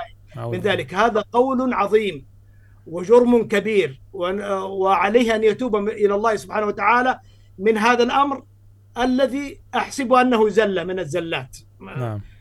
يعني والله أعلم بحاله. طيب آه، دكتور من ضمن الكلام اللي قاله مسألة آه، آه، اختلاف الآراء ويعني يجب أن إحنا يعني ما نحجرش على الآراء وهكذا هل الدولة الحالية بهذا الشكل اللي إحنا شايفينه والسجون ممتلئة بأصحاب الآراء على تغريدة ولا على شيء تافه أو حتى واحد يتضامن مع والده أو كذا هل تؤسس فعلا لفكرة اختلاف الآراء كما يصورها المغامسي أم يعني هذا الكلام كيف تعلق عليه؟ والله أظن أي أي أصغر جندي في المباحث يستطيع أن يرد على المغامسي بهذا في هذا الامر. يعني حقيقة بلد آه، ديمقراطي حرية القول فيه متاحة حرية النقد فيه متاحة حرية التعبير فيه متاحة. لا توجد سجون ممتلئة بالناس ولا توجد سجون تبنى الآن أيضا جديدة لاستيعاب أناس آخرين. نعم. يعني للأسف الشديد هو يسفه نفسه بنفسه عندما يقول هذا الكلام. والناس يعلمون حق العلم ويدركون حق الإدراك أن البلد يعيش في حالة قمعية وفي دولة بوليسية تتجسس على كل شيء وتقمع كل شيء ولا تقبل أي رأي مخالف لرأي هذا الشخص. حتى ولو قال واحد مثلا بأن آه، مثلا آه، النظام الأساسي للحكم ينص على أن الكتاب والسنة هي المرجع الرئيسي هذا الكلام الذي كانوا يقولونه. حتى لو قال واحد على سبيل الاستدلال بأن البلد يجب أن تبقى على دينها فإنه يؤخذ ويحبس باعتباره صحيح. مهيجا و آه، يعني مشغبا على المجدد الذي خلق ملكا. نعم. يعني حتى بعض أحد المشايخ آه، وهو من مشايخ الذين ليس لديهم مشكلة مع السلطة انتقد هيئة الترفيه. يعني لم ينتقد محمد بن سلمان ولا الحكم القائم ولا أي شيء. فقط انتقد هيئة الترفيه راح ورا الشمس. يعني شو هذا الكلام؟ يعني كلام غريب جدا. لذلك أنا استغربت يعني وضحكت عندما سمعت هذا الكلام من المغامسي وننتقل إلى نقطة أخرى آه، حول مسؤولية التجديد. يعني هذا كل التجديد هذا يعني ركز المغامسي تقريبا حوالي نصف ساعة تقريبا لتكريس فكرة أن التجديد لا بد أن يكون من خلال السلطان. والسلطان هو الذي يختار العلماء وبدون أن يؤازر السلطان العلماء أو بدون أزر يعني من السلطان لا يمكن أن تعيش هذه الحالة التي يريدها المغامسي نسمع المقطع ثم أسأل حضرتك سؤال من هو المسؤول عن تجديد الدين؟ هل هو آه، الحاكم السلطان؟ والعلماء السلطان؟ والعلماء نعم أنا مؤمن بكلامي هذا أي تجديد أو دعوة ليس وراءها أزر من السلطان لا يمكن أن تعيش. لا يمكن أن تحيا. محال إذا النبي صلى الله عليه وسلم. وهو المؤيد بالسماء بوحي السماء كان يقول ألا رجل يحميني؟ ألا رجل يحمل عني؟ يعرض على نفسه يعرض نفسه على القبائل. يبحث عن سلطان يد يحميه حتى يبلغ دعوته. فلما آزره الله بالأوس والخزرج الذين عرفوا بعد ذلك بالأنصار رضوان الله عليهم هم عصبته التي فاء إليها فنشر دين الله. فما لم يكن في مكة لعدم وجود النصير الذي هو الآن ماذا؟ السلطان. من غير السلطان لا يمكن لا لا يمكن أن يكون هناك إصلاح بالمعنى الصحيح. محال. محال. فضيلة الدكتور هل صحيح أن التجديد لا يكون إلا آه، بعلماء يختارهم السلطان ولا. لا يمكن ولا يجوز أنه يحصل أي تجديد إلا بإذن السلطان هذه بدعة مغامسية اخترعها كل علماء الإسلام الذين تكلموا عن شروط الاجتهاد وشروط المجتهد ما ما أشاروا لهذا لا من قريب ولا من بعيد وإذن السلطان ليس شرطا بل هو في زمننا هذا عائق من عوائق آه، آه، التجديد والاجتهاد خاصة مع وجود الحكام الفجرة أو المرتدين. فكيف يكون هناك إذن من سلطان هو في ذاته يعني يعني لا ينطبق عليه حتى وصف أولي الأمر منكم بسبب مخالفته مخالفات شرعية؟ هذا الأمر الأول. يعني مثلا العلماء لما تكلموا عن عن شروط المجتهد وال والتي ينبني عليها أيضا أن يكون هناك بعد الاجتهاد أن يكون مجددا الإسلام والعقل والبلوغ ومعرفه النصوص من الكتاب والسنة وقول الصحابة العدالة فلا يكون فاسقا معرفة مواقع الإجماع معرفة قواعد الاستنباط اللي هي الأصول هذه التي يريد الغائها المغامسي المعرفة بلسان العرب وأساليب العرب في الكلام معرفة الناسخ والمنسوخ معرفة أحوال الرواة والمرويات. أن يكون عنده ملكة يستطيع أن يستنبط بها يكون لديه دربة في فروع الأحكام وأقوال العلماء معرفة الواقع والعرف وأحوال الناس. هذه الشروط ال- أو الأشياء التي ذكرها ال- العلماء. والغريب أن المغامسي يزعم أن الاجتهاد توقف ويطالب بفتح بابه الذي لم يغلق أصلا. ثم يجعل الشرط إذن السلطان الذي لا يفتح الباب أصلا ويغلقه. فكيف نستطيع أن نجمع بين هذه المتناقضات؟ هو يطالب بالاجتهاد من جهة ويطالب بفتح الباب ويقول إنه أغلق هو لم يغلق. علماء المسلمين يشتغلون ويجتهدون طوال السنين. ثم يجعل الشرط إذن السلطان والسلطان هذا لا يريد رائحة العلماء إلا من يطبل له ويوافقه على أهوائه. نعم. فهذا هذا الأمر. ال- الأمر الذي آه، الثابت وال- والذي يستقرئه الإنسان من أحوال العلماء ومن أحوال ال- من وصفوا بالتجديد يعلم أن المجتهد لابد أن يكون حرا ومستقلا عن الحكومات نعم. وعن الارادات الرسمية. لقول النبي صلى الله عليه وسلم. من كتم علما ألجمه الله يوم القيامة بلجام من نار. والعلماء الذين جددوا والذين نعرفهم في التاريخ كثير يعني مثلا مالك بن أنس إمام دار الهجرة عليه- رحمه الله منعه المنصور من الفتية مهم. في قضية ال- ال- ال- البيعة بالإكراه فلم يمتنع حتى جلد وخلعت أكتافه آه، ابن تيمية منعه السلطان من الفتية في الطلاق الث- الثلاث والسفر للقبور فلم يمتنع وسجن حتى مات في سجنه الصحابة فتحوا البلدان وكان الناس يسألونهم فيفتون ولا يقولون لهم عليكم بإحضار إذن السلطان. يعني والأصل أيضا أن أصل أصلا أصلا أن منصب السلطان محكوم بالشرع وعلمائه فهم أهل الحل والعقد. فكيف تقلب المسألة ويلبس على الناس؟ والنبي صلى الله عليه وسلم يقول من أحدث في أمرنا هذا ما ليس منه فهو رد. الحاكم في الإسلام نائب عن ال- الأمة وأجير عند الأمة ومنصبه لا يعطيه صفة مقدسة ولا آه، سلطة مطلقة فكيف يستأذن وأما قوله أنه ما نجح أي مجدد آه، بدون دعم السلطان فهذا غير صحيح أبدا. التجديد هو الإحياء والإعادة آه، لقوة الإسلام والإعادة ل درس دراسته وتعليمه وأيضا آه، وضع الأحكام للنوازل. وهذا حصل كثير في التاريخ. كثير الذين اشتغلوا بل بل معظم المسلمين علماء المسلمين اشتغلوا في هذا الباب وجددوا ونافحوا عن الدين برغم اذى السلاطين لهم. نعم. يعني ماذا أعد؟ يعني يعني أبو مسلم الخولاني التابعي توفي سنة 62 كان ضد الأسود العنسي وكان يفتي رغما عنه واخذوه حتى أرادوا حرقه ونجاه الله من النار. سعيد بن جبير مع الحجاج إبراهيم النخعي مع الحجاج يحيى بن أبي كثير مع بني أمية أنكر عليهم فضرب وحبس أبو حنيفة ضرب وحبس من من والي بني أمية بن هبيرة ثم سمموه ومات مسموما. عبد الله بن عون المزني ضرب بالسياط سفيان الثوري كان مناوئا لحكم المنصور الظالم وطارده المنصور واختبى سنين طويلة وذهب حتى إلى اليمن حتى هلك المنصور.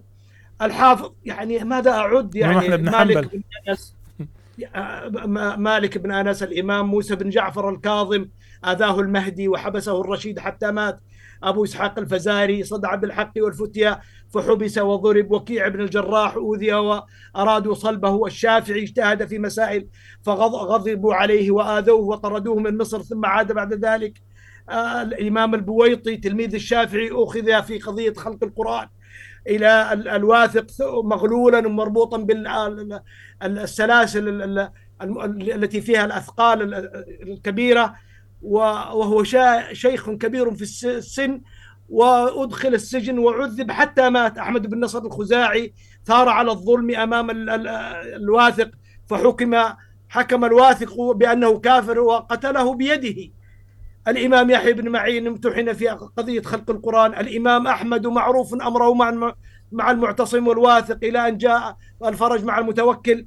الحارث بن مسكين الإمام البخاري طلبه أمير بخارى أن يقرأ الجامع عليه وعلى أولاده. يقول تأتي إلي هذا الأمير تقرأ علي الصحيح يعني في بيتي أنا وأولادي فابى البخاري احتراما للعلم فآذاه هذا الأمير وحمله على آتان ينادى به ينادى عليه في السوق بأن هذا رجل مشغب والناس يرجمونه بالحجارة للأسف الشديد. الإمام ابن جرير الحافظ عبد الغني الأزدي الإمام ابن حزم خطيب البغدادي الكياه الراس القاضي عياض ابن الجوزي عبد الغني المقدسي العز بن عبد السلام ال- يعني خذ ما شئت. الإمام النووي عارض الملك الظاهر ببرص في أخذ أموال الرعية لأجل القتال لأجل القتال مو لأجل ال- اللهو والترفيه. ف- فآذاه وطرده. القرن الثامن طبعا مليء ابن تيمية والمزي وابن القيم والتاج السبكي وابن كثير. كل هؤلاء أوذوا من السلاطين ومن الحكام.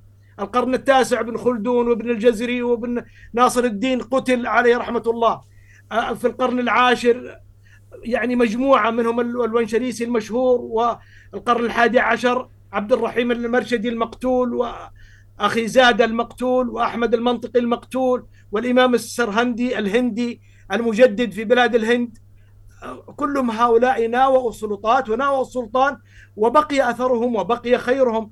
القرن الثاني عشر أيضا حصل فيه الإمام المقبلي اليمني والإمام محمد بن إسماعيل الصنعاني واللكنوي وابن قاطن في القرن الثالث عشر. محمد بن عبد الوهاب. طيب نأخذ محمد بن عبد الوهاب. نعم. محمد بن عبد الوهاب أوذي من الحاكم. حاكم نجد آنذاك بن عريعر. كان سلطان على نجد والأمراء أمراء العشائر وشيوخ العشائر هؤلاء تابعين له. آذاه ابن عريعر وضيق عليه وأمر بن معمر الذي كان حاكم على العيينة أن يطرده منها أو أن يسجنه أن يؤذيه. فخرج وذهب إلى الدرعية ونشأت عليه الدولة. وهم الآن يريدون أن يتملصوا حتى من هذا هذا الحدث التاريخي المهم الثابت المقطوع به.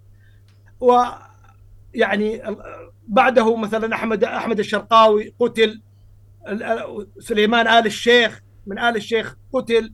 علي بن حمد العريني مقتول. عبد الرحمن بن نامي مقتول. المؤرخ المصري الجبرتي أوذي نعم. الإمام الشوكاني أوذي محمد بن عابد السندي. نعم. يعني أعداد هائلة. القرن الرابع عشر محمد كنون ورحمة الله الهندي وجمال الدين القاسمي وعبد الله بن عبد اللطيف آل الشيخ ومحمود الآلوسي وأبو بكر خوقير. وعز الدين القسام ومحمد الراوي وابن باديس ومصطفى صبري وعبد القادر عودة ومحمد الخضر حسين والنورسي وسيد قطب كل هؤلاء أوذوا نعم. هؤلاء أوذوا من السلاطين نعم. ولكن الدعوة لتجديد الدين وإحياء الدين وإعادة الدين إلى منصبه وقوته الذي به عز الإسلام والمسلمين لم يتخلوا عنه وبقيت آثارهم ونصرهم الله سبحانه وتعالى وانتشر علمهم وانتشر فضلهم في الأرض. نعم. اذا اذا يعني هؤلاء العلماء لهم أثر في التاريخ وهذا الكلام كله يرد على المغامسي. وكذلك مفهوم التجديد عند آه، الأمة الإسلامية ليس تحريف وتبديل الدين بل هو التعامل مع النوازل آه، والاجتهادات التي تحتاجها الأمة في أوقات معينة. آه، وطبعا لم يكن هؤلاء جميعا تبعا للسلطان. في نقطة ذكرها وهي أن النبي صلى الله عليه وسلم احتاج احتاج حتى ينشر دعوته إنه سلطان أيضا. يعني ذكر أن الأوس والخزرج وهكذا. يعني هل هذا التشبيه صحيح؟ يعني يعني إن صح كلامه هل هل هذا له علاقة بما يريد أن يكون محمد بن سلمان هو المجدد وهو الذي يحمي هذا أصبح هو الحاكم على العلماء؟ هو إذا وجد الحاكم الذي يحمي الدعوة إلى الإسلام ويحمي العلماء ويعيدهم ويقويهم صحيح لا شك أن هذا فيه قوة للعلم لأن الله يزع بالسلطان ما لا يزع بالقرآن. لكن إذا كان الحاكم نفسه هو فاسد وفاجر ومنحرف وظالم ومعتدي فكيف تتوقع منه أن يجدد في الدين الذي يعارضه في كل شيء؟ يعارضه في هذه القضايا وفي غيرها. نعم. لهذا الله سبحانه وتعالى قال إن قال النبي صلى الله عليه وسلم إن الله يبعث لهذه الأمة على رأس كل مئة سنة من يجدد لها دينها. طيب واحد يريد أن يجتث الدين ويحارب الذين آه، يدعون إليه وحتى لا يحاربهم داخل البلد بل يحاربهم حتى خارج البلد ويدعم القوى الغربية في نشر الإسلام فوبيا. فهذا يعني كيف يؤمل منه أن يكون كذلك نعم. إذا تضافر السلطان مع العلماء في في هذا الميدان وهذا الباب فهذا خير كبير لكن التجديد هو الإحياء والإعادة نعم. الإحياء والإعادة والحكم في النوازل ليس التجديد هو الإبادة والإزالة والتغيير والتحريف والابتداع في دين الله سبحانه نعم. وتعالى نعم. هذا هو المفهوم الصحيح. آه، فضيلة الشيخ آه، من ضمن الكلام يعني الذي ذكره المغامسي عن التجديد الفردي يعني هو طبعا كما قال سابقا لا يمكن أن يحدث أي تجديد بدون إذن سلطان لكن آه، هو ذكر نقطة تتعلق بأن مهمة العالم أو دور العالم التأكيد على هيبة السلطان. نسمع الكلام حتى لا أقول كلام من عندي ثم يعلق فضيلة الشيخ جزاه الله خيرا. إذا أردت أن تقوم أنت لوحدك وتجعل بينك يعني لكن والمصيبة الأدهى عندما يأتي أحد ويتقرب إلى الناس بإذهاب هيبة السلطان والله هذا لا أبقى دينا لا أصلح دينا ولا أبقى دنيا لا أصلح دينا ولا أبقى ولا أبقى دنيا. الله جعل السلطان ظل له في الأرض هذا أمر محسوم شرعا فإبقاء هيبته هو إبقاء للدعوة نفسها إبقاء للدين نفسه إبقاء للمسيرة العلمية للدين. طب آه، وش علاقة ال- السلطان بالعالم؟ يجب أن يعضد كل منهم الآخر. أصل ال- إبقاء هيبة ال- السلطان في القلوب مهمة العالم. فضيلة الدكتور آه، سمعتم هذا الكلام. هل حقا مهمة العالم آه، إبقاء هيبة السلطان في صدور الناس. وهل آه، طبعا آه، حضرتك رديت على هذه النقطة في الكلام السابق. ذكرت جمع كبير من العلماء الذين كانوا يعني لا يقفون مع السلطان ولا يوافقون السلطان. لكن هل هل فعلا مهمة العالم تأكيد هيبة السلطان؟ كل الذين ذكرتهم في السابق من الأسماء وغيرهم كثير طبعا كل هؤلاء لم ي... أو معظمهم لم يتوافقوا مع سلاطين زمانهم ولا مع حكام زمانهم بل عارضوهم ووقفوا ضد الظلم الذي انتهجوه وضد ال- ال- العدوان الذي اعتدوا به. ف يعني كيف يعني أن مطلوب من العالم أن العالم ال- ال- العالم مهمته أن يعلم الدين أن يحيي الدين أن يجدد فيه أن إحياء وإعادة ما نقص. الحكم في النوازل آه، المحا- السعي في إعزاز الأمة. ليست مهمته أن يبث الهيبة هيبة السلطان في في قلوب الناس. يكفي السلطان عند المباحث وعند المخابرات وعند الإعلام وعنده الكتاب المطبلين وعنده الشيوخ المصفقين وعنده الذباب الم- المهرجين. وكل هذه القوة موجودة عنده. تكفي هذه بأنها آه، تثبت له هيبة إن أراد أن أن يبقى له هيبة. صحيح. مع أن الهيبة لا تأتي إلا بالعدل والهيبة لا تأتي إلا باتباع أمر الله. لهذا لما كتب والي عمر بن عبد العزيز أن أهل خراسان آه، يعني هناك بلد في خراسان يغزوها اللصوص ويفعلون كذا وكذا أريد أن أبني عليها سورا. قال سورها بالعدل. سورها بالعدل. ولما استأذن أحد ولاته أن يضرب الناس على تمردهم فقال لا تضرب الناس إنما أعدل معهم واحكم بالحق فإن هذا هو الذي يقنع الناس. إنسان يظلم وينهب ويسلب ويخرب ال- ال- القيم ويخرب ال- الدين ويحرف المناهج ويتقرب إلى بني قريظة وبني قينقاع بل ويحوط على الأماكن التي يزعمون أنها لهم تقربا إليهم وتزلفا إليهم بل يأتي باحد خا- حاخاماتهم بشوفاره يزمر لمدة طويلة آه، لأجل هذه الد- الديانة. فهذا هذا إنسان أصلا في الحقيقة أنه ينبغي أن أن يسعى في إزالته لأنه مفسد. صحيح. هذا ليس حاكما. يمكن أن أن يصنف ضمن الح- الحكام الفجرة والجائرين لأن العلماء قسموا الحكام إلى ثلاثة أقسام.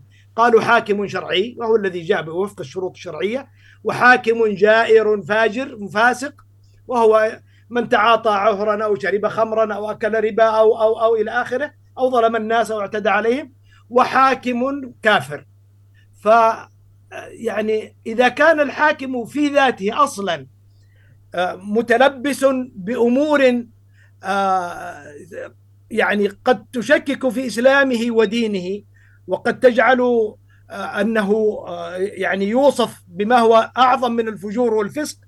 فكيف يعني يؤنس يؤنس به أو يتكل عليه أو آه، تثبت هيبته في الناس أو آه، يثبت حكمه وملكه؟ هذا يقول أنت قال أنا من أعوان الحاكم لأنني أكتب لهم. يقول الإمام أحمد واحد يقول الإمام أحمد أنا أكتب لهم. هل أنا من أعوان الظلمة؟ قال لا أنت من الظلمة أعوانهم الذي يخيط لهم ويخبز لهم ويحتطب لهم هذا من أعوانهم. نعم. نسأل الله العفو والعافية. آمين. جزاكم الله خيرا. طيب آه، يعني أنا عندي لسه مقاطع أخرى فأعتذر لكم آه، شيخنا الكريم على طول مدة الحلقة لكن للأسف يعني ال- ال- الحلقة اللي خرج فيها المغامسي طويلة جدا وفيها كلام خطير جدا. فمن ضمن الأشياء آه، حشغل المقطع حتى لا يعني لا أضيع الوقت في الكلام وصف المقطع ثم تعلق عليه وش اشكال التجديد اللي حصلت في تاريخ المسلمين؟ الذي حصل يعني في تجديد علمي محض. مثل الشافعي لما أتى بأصول الفقه هذا تجديد علمي محض لكن أنا يعني لين يعني يعني مزور مزور هنا بمعنى مخفي مو مزور بمعنى الناس. يعني يقول أبو بكر عمر كنت قد زورت كلاما يعني اخفيت كلاما لأن الصدر في اللغة يسمى آه، إزورار. آه، ففي قلب في قلبي في صدري أشياء كثيرة لكن لا أرى الوقت المناسب لإظهارها الآن. يعني أنا لا يمكن أن أنصح الناس وأنا اقع في الخطأ. يعني ما أريد أن أنصح الناس به لا بد أن أستأذن السلطان به. فما لم يأذن لي السلطان أن أقوله لن أقوله. يعني لا يمكن أن ينتفع الناس بنصحي وأنا أول الهالكين به. يعني هذا أمر يعني لا أرضاه لنفسي. آه كما سمعتم شيخنا الكريم هذا الكلام كيف تعلق عليه خصوصا في مسألة الشافعي وتقليل من مما فعله الإمام الشافعي من أصول وكذا؟ اولا بالنسبة لكلامي عن الإمام الشافعي فهو كلام مردود عليه حتى يعني يرد عليه يعني صغار طلبة العلم بل يرد عليهم من ليس بمسلم يعني في أناس تكلموا عن الشافعي ومنزلته ودرجته العظيمة وتأثيره الكبير في الإسلام وبينوا يعني المنزلة التي أثر بها في استنباطه من النصوص الشرعية لقضية مسألة أصول الفقه. فالاستخفاف بالشافعي بهذه الدرجة أنه فقط تجديد علمي ليس صحيحا. فقد انبنى على هذا العلم معارف وانبنى عليه حضارة وانبنى عليه قيم وانبنت عليه دول وانبنت عليه فتوحات وانبنت عليه أمجاد وانبنت عليه أشياء كثيرة جدا. لم يكن مجرد كلام في أوراق ذهبت أدراج الرياح أو حبست في بطون الكتب. هذا غير صحيح أبدا. ولو افترضنا افتراضا جدليا بأن هذا صحيح فإن هناك غير الشافعي من بذل نفسه وروحه وجدد في الإسلام وبنفسه وغامر بنفسه وغامر بروحه في قول كلمة الحق وبذلها عند السلاطين الجائرين أو الكافرين. كما ذكرت أبو مسلم الخولاني والذي كان يشبهه بعض الصحابة بإبراهيم الخليل عليه السلام وكسعيد بن جبير مع الحجاج ومالك بن بن أنس مع المنصور وسفيان بن سعيد الثوري مع أبي جعفر المنصور. ويعني أشياء يعني ما يمكن جحدها ولا يمكن إنكارها. هؤلاء لم يجددوا بس مجرد تجديد علمي فقط بحت. مع أن التجديد العلمي هو أصل للتجديدات العملية. نعم. ولذلك هو يسعى لأنه يتناقض الآن مع نفسه يسعى إلى إيجاد آه، مجموعة يختار محمد بن سلمان على عينه فيضع اصولا آه، يجددون بها الدين. ليش؟ لأن هذه الأصول سوف يبني عليها ابن سلمان أشياء عملية في القيم والاخلاق والتعليم والسياسة والإقتصاد. والعلاقات وغير ذلك من الأمور وإلا فما فائدة أنه يأتي بهؤلاء اللي يعني يجعلهم مجد مجتهدين أو مجددين أو ما أشبه ذلك من الأمور. نعم. فما من عالم من العلماء الذين آه، جددوا في هذه الأمة إلا وقد كان لعلومهم التأثير البين في الواقع. العز بن عبد السلام مثلا عارض الملك آه، إسماعيل الأيوبي لتحالفه مع الصليبيين وأغلظ عليه وجهر بذلك في خطبه في في دمشق جهرة فأخذ وسجن. ثم أخرج فعاد مرة أخرى وجاهر بإنكاره عليه. ثم أخرج وقيل له اخرج إلى مصر. فلما ذهب إلى مصر كان الملك الناصر هناك فحصلت له مع الملك الناصر خطوب كبيرة جدا وكلامه في بيع المماليك مشهور ومعروف. هل هؤلاء أناس فقط اقتصروا على أنهم يؤلفون ويكتبون أو يتحدثون في آه، مقاطع أو يتحدثون في كذا؟ لا هؤلاء بذلوا أنفسهم وبذلوا حياتهم وتقدموا آه، بتقدمة حسنة آه، أمام الحكام الجائرين والظالمين والكافرين المرتدين كما فعل الشيخ النابلسي أظن اسمه النابلسي أيام الدولة العبيدية. فهذا الرجل أنكر عليهم أنكر على العبيديين الرفض والسب والشتم الذي يفعلونه. فأخذوه وأمر الحاكم العبيدي أن يسلخ حيا. سبحان الله. وأتوا بجزار يهودي فسلخه يقول هو يعني لما وصل إلى وجهه وفمه يقول وكان أمر الله قدرا مقدورا ويردد يتشاهد ويسبح ويذكر الله سبحانه وتعالى حتى لما وصل إلى قلبه يقول فرأيت قلبه ينبض من بين أضلاعه فأشفق عليه اليهودي فأدخل السكين إلى قلبه ليريحه من عناء السلخ. رحمه الله. فهؤلاء هؤلاء الناس يعني بذلوا أنفسهم وبذلوا حياتهم ولم يستسلموا لقول سلطان أو لقول جائر أو لقول فاجر. فيعني أنا أتعجب من عكس الأمور والتلاعب بها وجعلها بهذا الشكل. كان والله العظيم أنا أقول يا إخوة لو أن محمد بن سلمان كان في منزلة عمر بن عبد العزيز شرفه الله وقدره وأجله أن نقيسه بهذا الإنسان الساقط لو أنه في منزلته ما كان لائقا أن يقول أحد مثل هذا القول. فكيف وهذا الإنسان بمثل هذه المنزلة الساقطة الخبيثة المعادية للإسلام والمسلمين؟ سبحان الله. نعم صدقت. جزاكم الله خيرا شيخنا الكريم. من ضمن الأشياء التي تحدثوا فيها وطبعا هو سؤال كان مهم جدا من المحاور حول تخوف الناس من تجديد التجديد في الدين. فأجاب المغامسي بإجابة هيا بنا نستمع إليها بدلا من تضييع الوقت. آه، أو ليش الناس آه، تتخوف من فكرة تجديد الخطاب أو تجديد الدين؟ هذا حاصل. هم أحيانا الذين لا يريدون التجديد أشعروا الناس أن هؤلاء يريدون أن بين قوسين يميعوا الدين. فأصبح عامة المسلمين ينظرون إلى هذا الذي يجدد على أنه كأنه بحسب ما لقنوا يريد إضاعة دينه ولهذا الذي يتصدر للتجديد أعانه الله. هو هل سيواجه هؤلاء العلماء الحرس القديم على هذا القول أم هؤلاء العامة الذين لا يستطيع أن أحد يخالفهم؟ مخالفة العامة مكلفة. مكلفة إلى أبعد درجة. لذلك قيل سنة البلد وسلامة الولد. يعني الإنسان العاقل لا يخالف العامة ما أمكن. كما سمعتم هذا الكلام للمغامسي. آه، دكتور هل فعلا التخوف من التجديد سببه الاساسي من يطلق عليهم الحرس القديم أم أن الناس فعلا يخشون من تحريف الدين بدعوى التجديد؟ أما التجديد بالمفهوم الذي طرحه المغامسي مستندا فيه على ابن سلمان فهو نعم محل خوف من الناس لأن هذا مآله إلى التحريف في الدين والتلاعب به بلا شك. نعم. لأن ليلة العيد تبان تبان من العصر كما يقال. وقبل أن ينزل المطر نحن نرى السحاب وقبل أن تهب العاصفة نحن نرى الريح.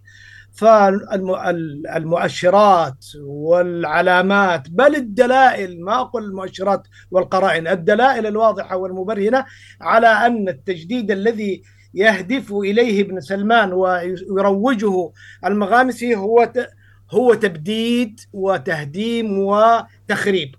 أما التجديد القائم على الأسس الشرعية الصحيحة فما في أحد يرفض ذلك.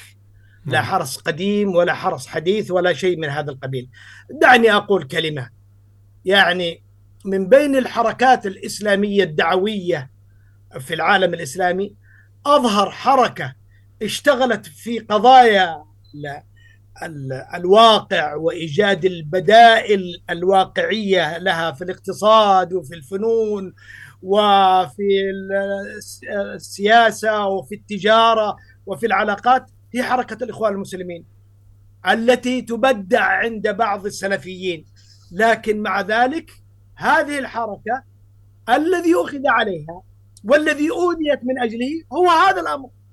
هي أنها حركة تريد أن تجدد الدين على وفق أصول الشرع وعلى وفق أصول الدين لا على وفق أهواء آه، الحكام والسلاطين. فعدم اعترافه أصلا بتجديد الشافعي. آه، متسق مع دعواه أصلا آه، في في أنه يدعو إلى تجديد الأصول.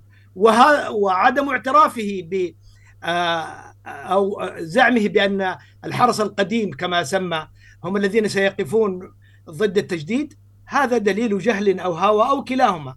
نعم. ليست ليست الغرابة في كونه خالف جهابذة العلماء علماء الإسلام آه، بل خالف يعني حتى العقلاء علماء الإسلام الذين تكلم مثلا الشافعي يعني هو لما استخف بالشافعي وقال يعني مجرد إنه ألف تاليفا وهكذا يعني كلهم استفادوا و آه، يعني آه، عظمت عندهم منزلة الشافعي كالعافية للبدن وكالشمس في السماء للناس فما عنهما من عوض كما قال الإمام أحمد الذين هاجموا الشافعي من هم؟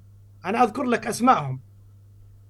محمد أركون أدونيس الملحد نصر أبو زيد محمد شحرور جورج طرابيشي حسن حنفي طيب تزيني هشام جعيط. آه هؤلاء يزعمون في اتهاماتهم. واسمع ماذا يزعمون وقارنه مع ما يقول المغامسي. يزعمون في اتهاماتهم أن الشافعي ضيق على العقل المسلم. وحبسه في قواعد معينة. وانغلاقه على ذلك وتكريسه لمنهج الحرفية والظاهرية وتجذير الفهم الآحادي للنصوص. يقول محمد أركون إن الشافعي ساهم في سجن العقل الإسلامي داخل أسوار منهجية معينة سوف تمارس دورها على هيئة استراتيجية لإلغاء التاريخية. لقد أراد الشافعي الحط من قيمة الاجتهادات الشخصية من رأي واستحسان. يقول نصر أبو زيد الشافعي يؤسس بالعقل لإلغاء العقل. وأدونيس يقول فكر الشافعي لا يحمل أي سمة للتجديد أو الابتكار لأنه فكرة تؤدي إلى ذوبان الفرد في الجماعة ولا تنتج معرفة جديدة إنما يعيد بصيغة أخرى المعرفة السابقة فهو مجرد شرح وتفسير أو آه، تفريغ وليست معرفة جديدة. نعم. طبعا هم تلامذة للمستشرقين خاصة جوزيف شاخت ونويل كورسون الذين هاجموا الشافعي وقالوا هذه الأقوال فقلدها هؤلاء. ثم جاء المغامسي يسير على منهجهم ما أدري هو قرأها أو لم يقرأها تأثر بها أو لم يتأثر لكن المآلات واحدة. نعم. جزاكم الله خيرا. آه عندي تقريبا هذا كان المفروض يكون أول أول مقطع يعرض من أخطر المقاطع. تقريبا إحنا كده اقتربنا على نهاية الحلقة آه وهو آه يتعلق بالتراث حسب آه سؤال المذيع أو حسب كلام المغامسي. عندما سأله عن الموانع المتعلقة بالتجديد نستمع لكلام المغامسي ثم يعلق فضيلة الشيخ. آه، من المشكلة اللي تشوفها اليوم في التعامل مع التراث؟ في تعظيم؟ أكثر من اللازم لأنه قديم والقديم دائما في كل الثقافات يعني يأخذ شيئا من القداسة حتى في عالم الأدب يعني موجود في في في الأمة عموما يعني تعظيم التراث أكثر من اللازم أكثر أكثر أكثر من اللازم. أنا أعرف أن الكلام هذا قاسي وقد لا يقبله كثير من طلبة العلم وقد لا يقبله حتى أجلاء العلماء لكن أنا ما جلست هنا لأرضي أحدا من الخلق مع حرصي على أن لا أتخاصم معهم. لكن مصلحة الإسلام العليا يجب أن تقدم على أي مصلحة. فضيلة الشيخ كيف تعلق على هذا الكلام؟ أولا قضية التراث آه الذي ليس له جذور هو كالطحلب آه على سطح الماء. الشجرة التي لها جذور كشجرة ثابتة أصلها ثابت وفرعها في السماء تؤتي أكلها كل حين بإذن ربها.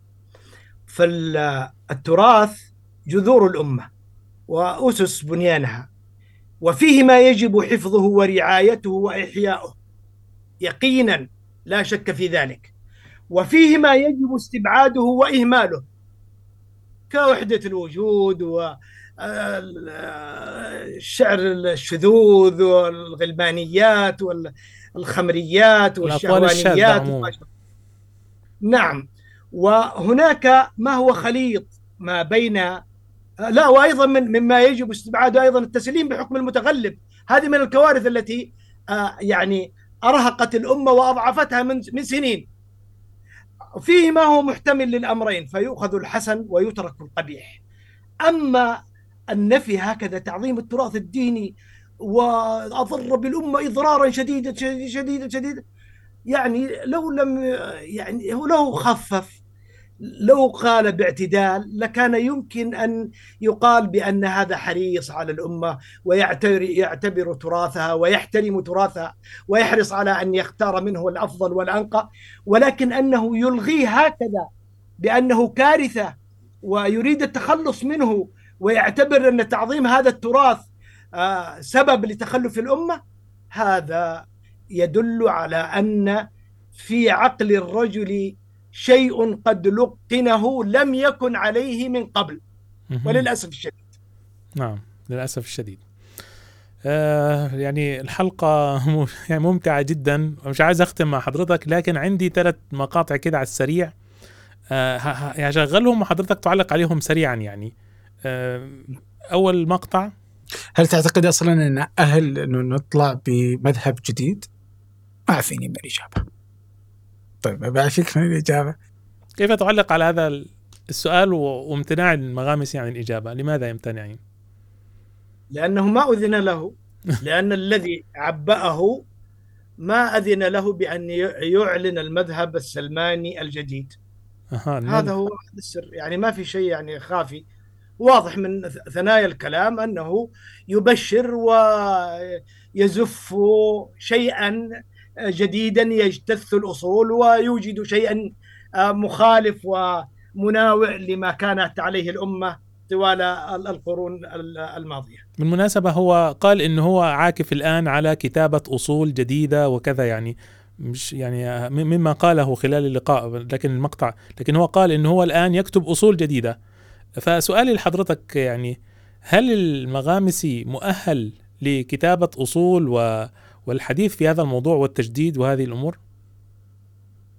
وهي للأسف الشديد أن أنا لا أعرف ما هي مؤهلاته وقال بأنه درس اللغة وتعلم اللغة وأنه لا يتكلم إلا باللغة الفصحى وما أشبه ذلك آه، لكن قضايا الفقه والاجتهاد ما أحسب أنه من أهله ابدا لأن التخبطات التي ذكرها في أثناء كلامه هي تخبطات عقدية وأصولية وفكرية وقضايا عظمى يخوض فيها خوض الجاهل.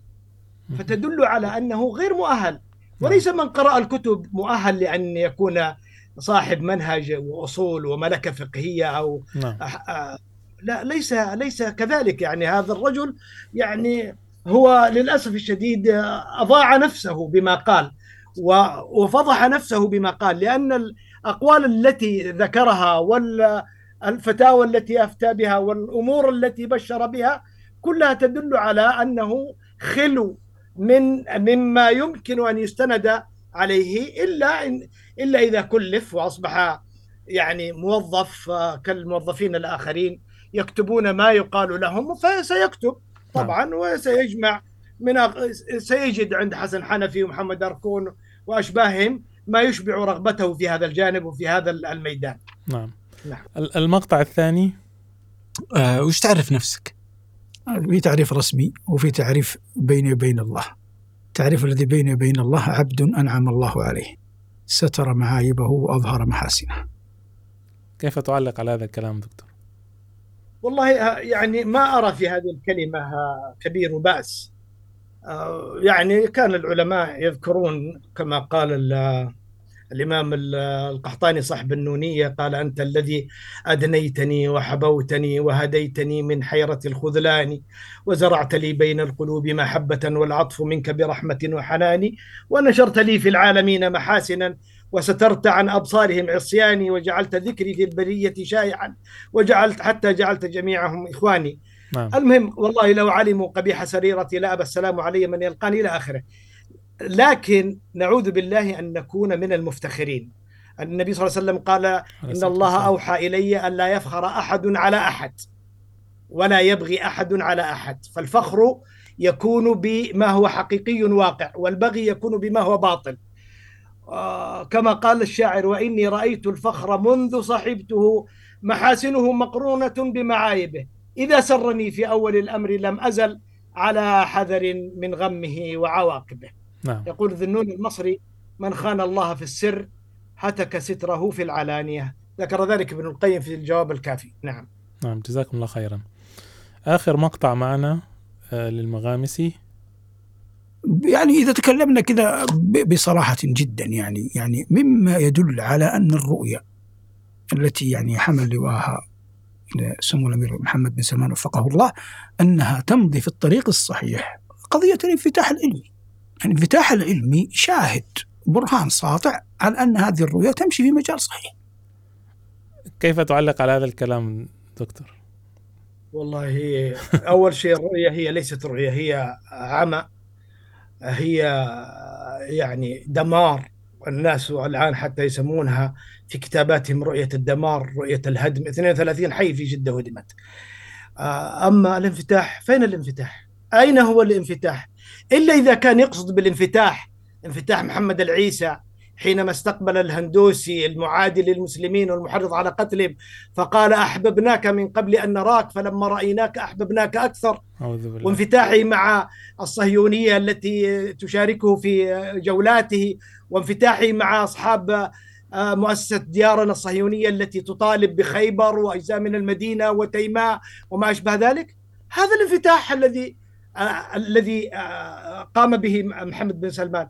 أما الانفتاح على العلوم والمعارف وال- والفنون التي تزدهر ب تزدهر بها الأمم وتقوم بها القوة الصناعية والقوة الحربية وما أشبه ذلك من امور فهذه ليست موجودة في حسابه إنما موجود في حسابه اللعب والعبث والإضرار بالمسلمين والتلاعب بالدين وهدم القيم واستخدام المرأة كوسيلة من وسائل الدعاية لنفسه واستخدام الغسيل الرياضي والغسيل ال- ال- الإعلامي لغسيل آه، يعني إخفاقاته وفضائحه ومشاكله أي- أين هو الانفتاح؟ أين هو الانفتاح العلمي؟ لا يوجد أي شيء من هذا القبيل، هذه دعوة باطلة وكاذبة وهو يعلم حقا أنه يكذب في هذا الأمر، نعم.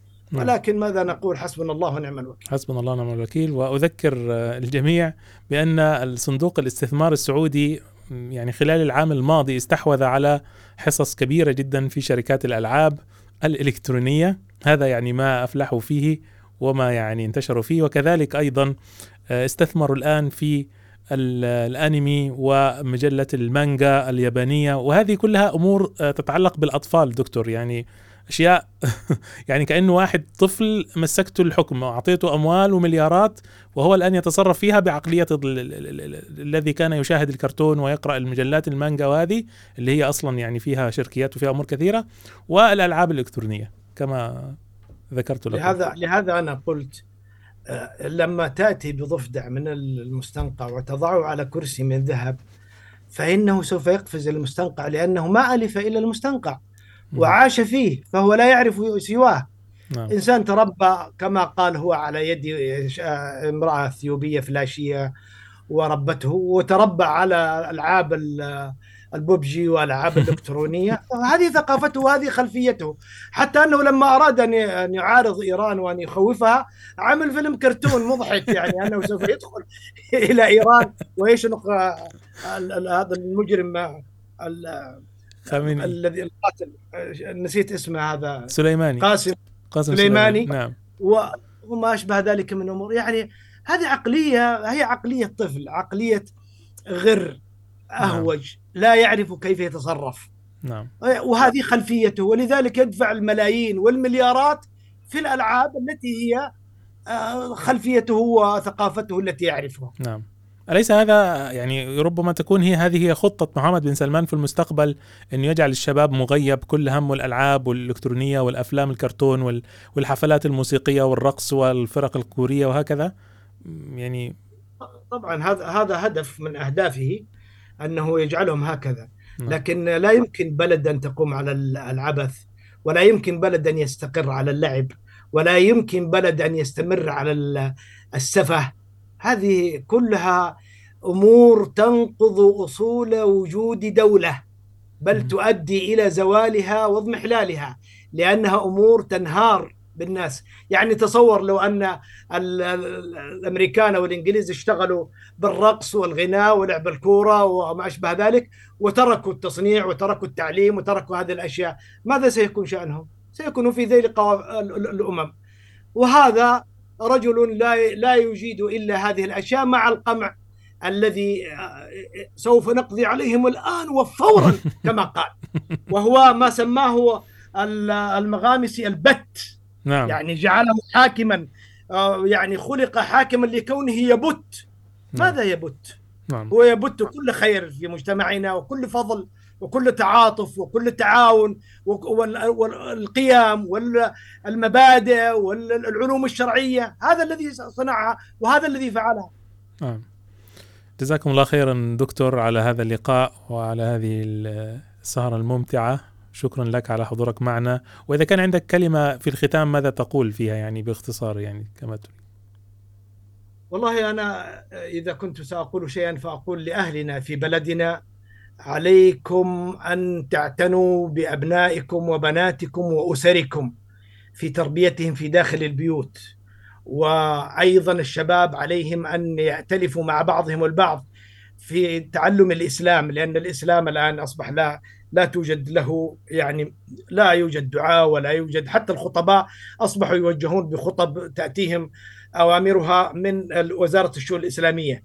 فالشباب عليهم أن يعني أن يأتلفوا مع بعضهم ولو على يجتمعوا على قراءة آيات من القرآن وبعض الأحاديث وشيء من سيرة النبي صلى الله عليه وسلم.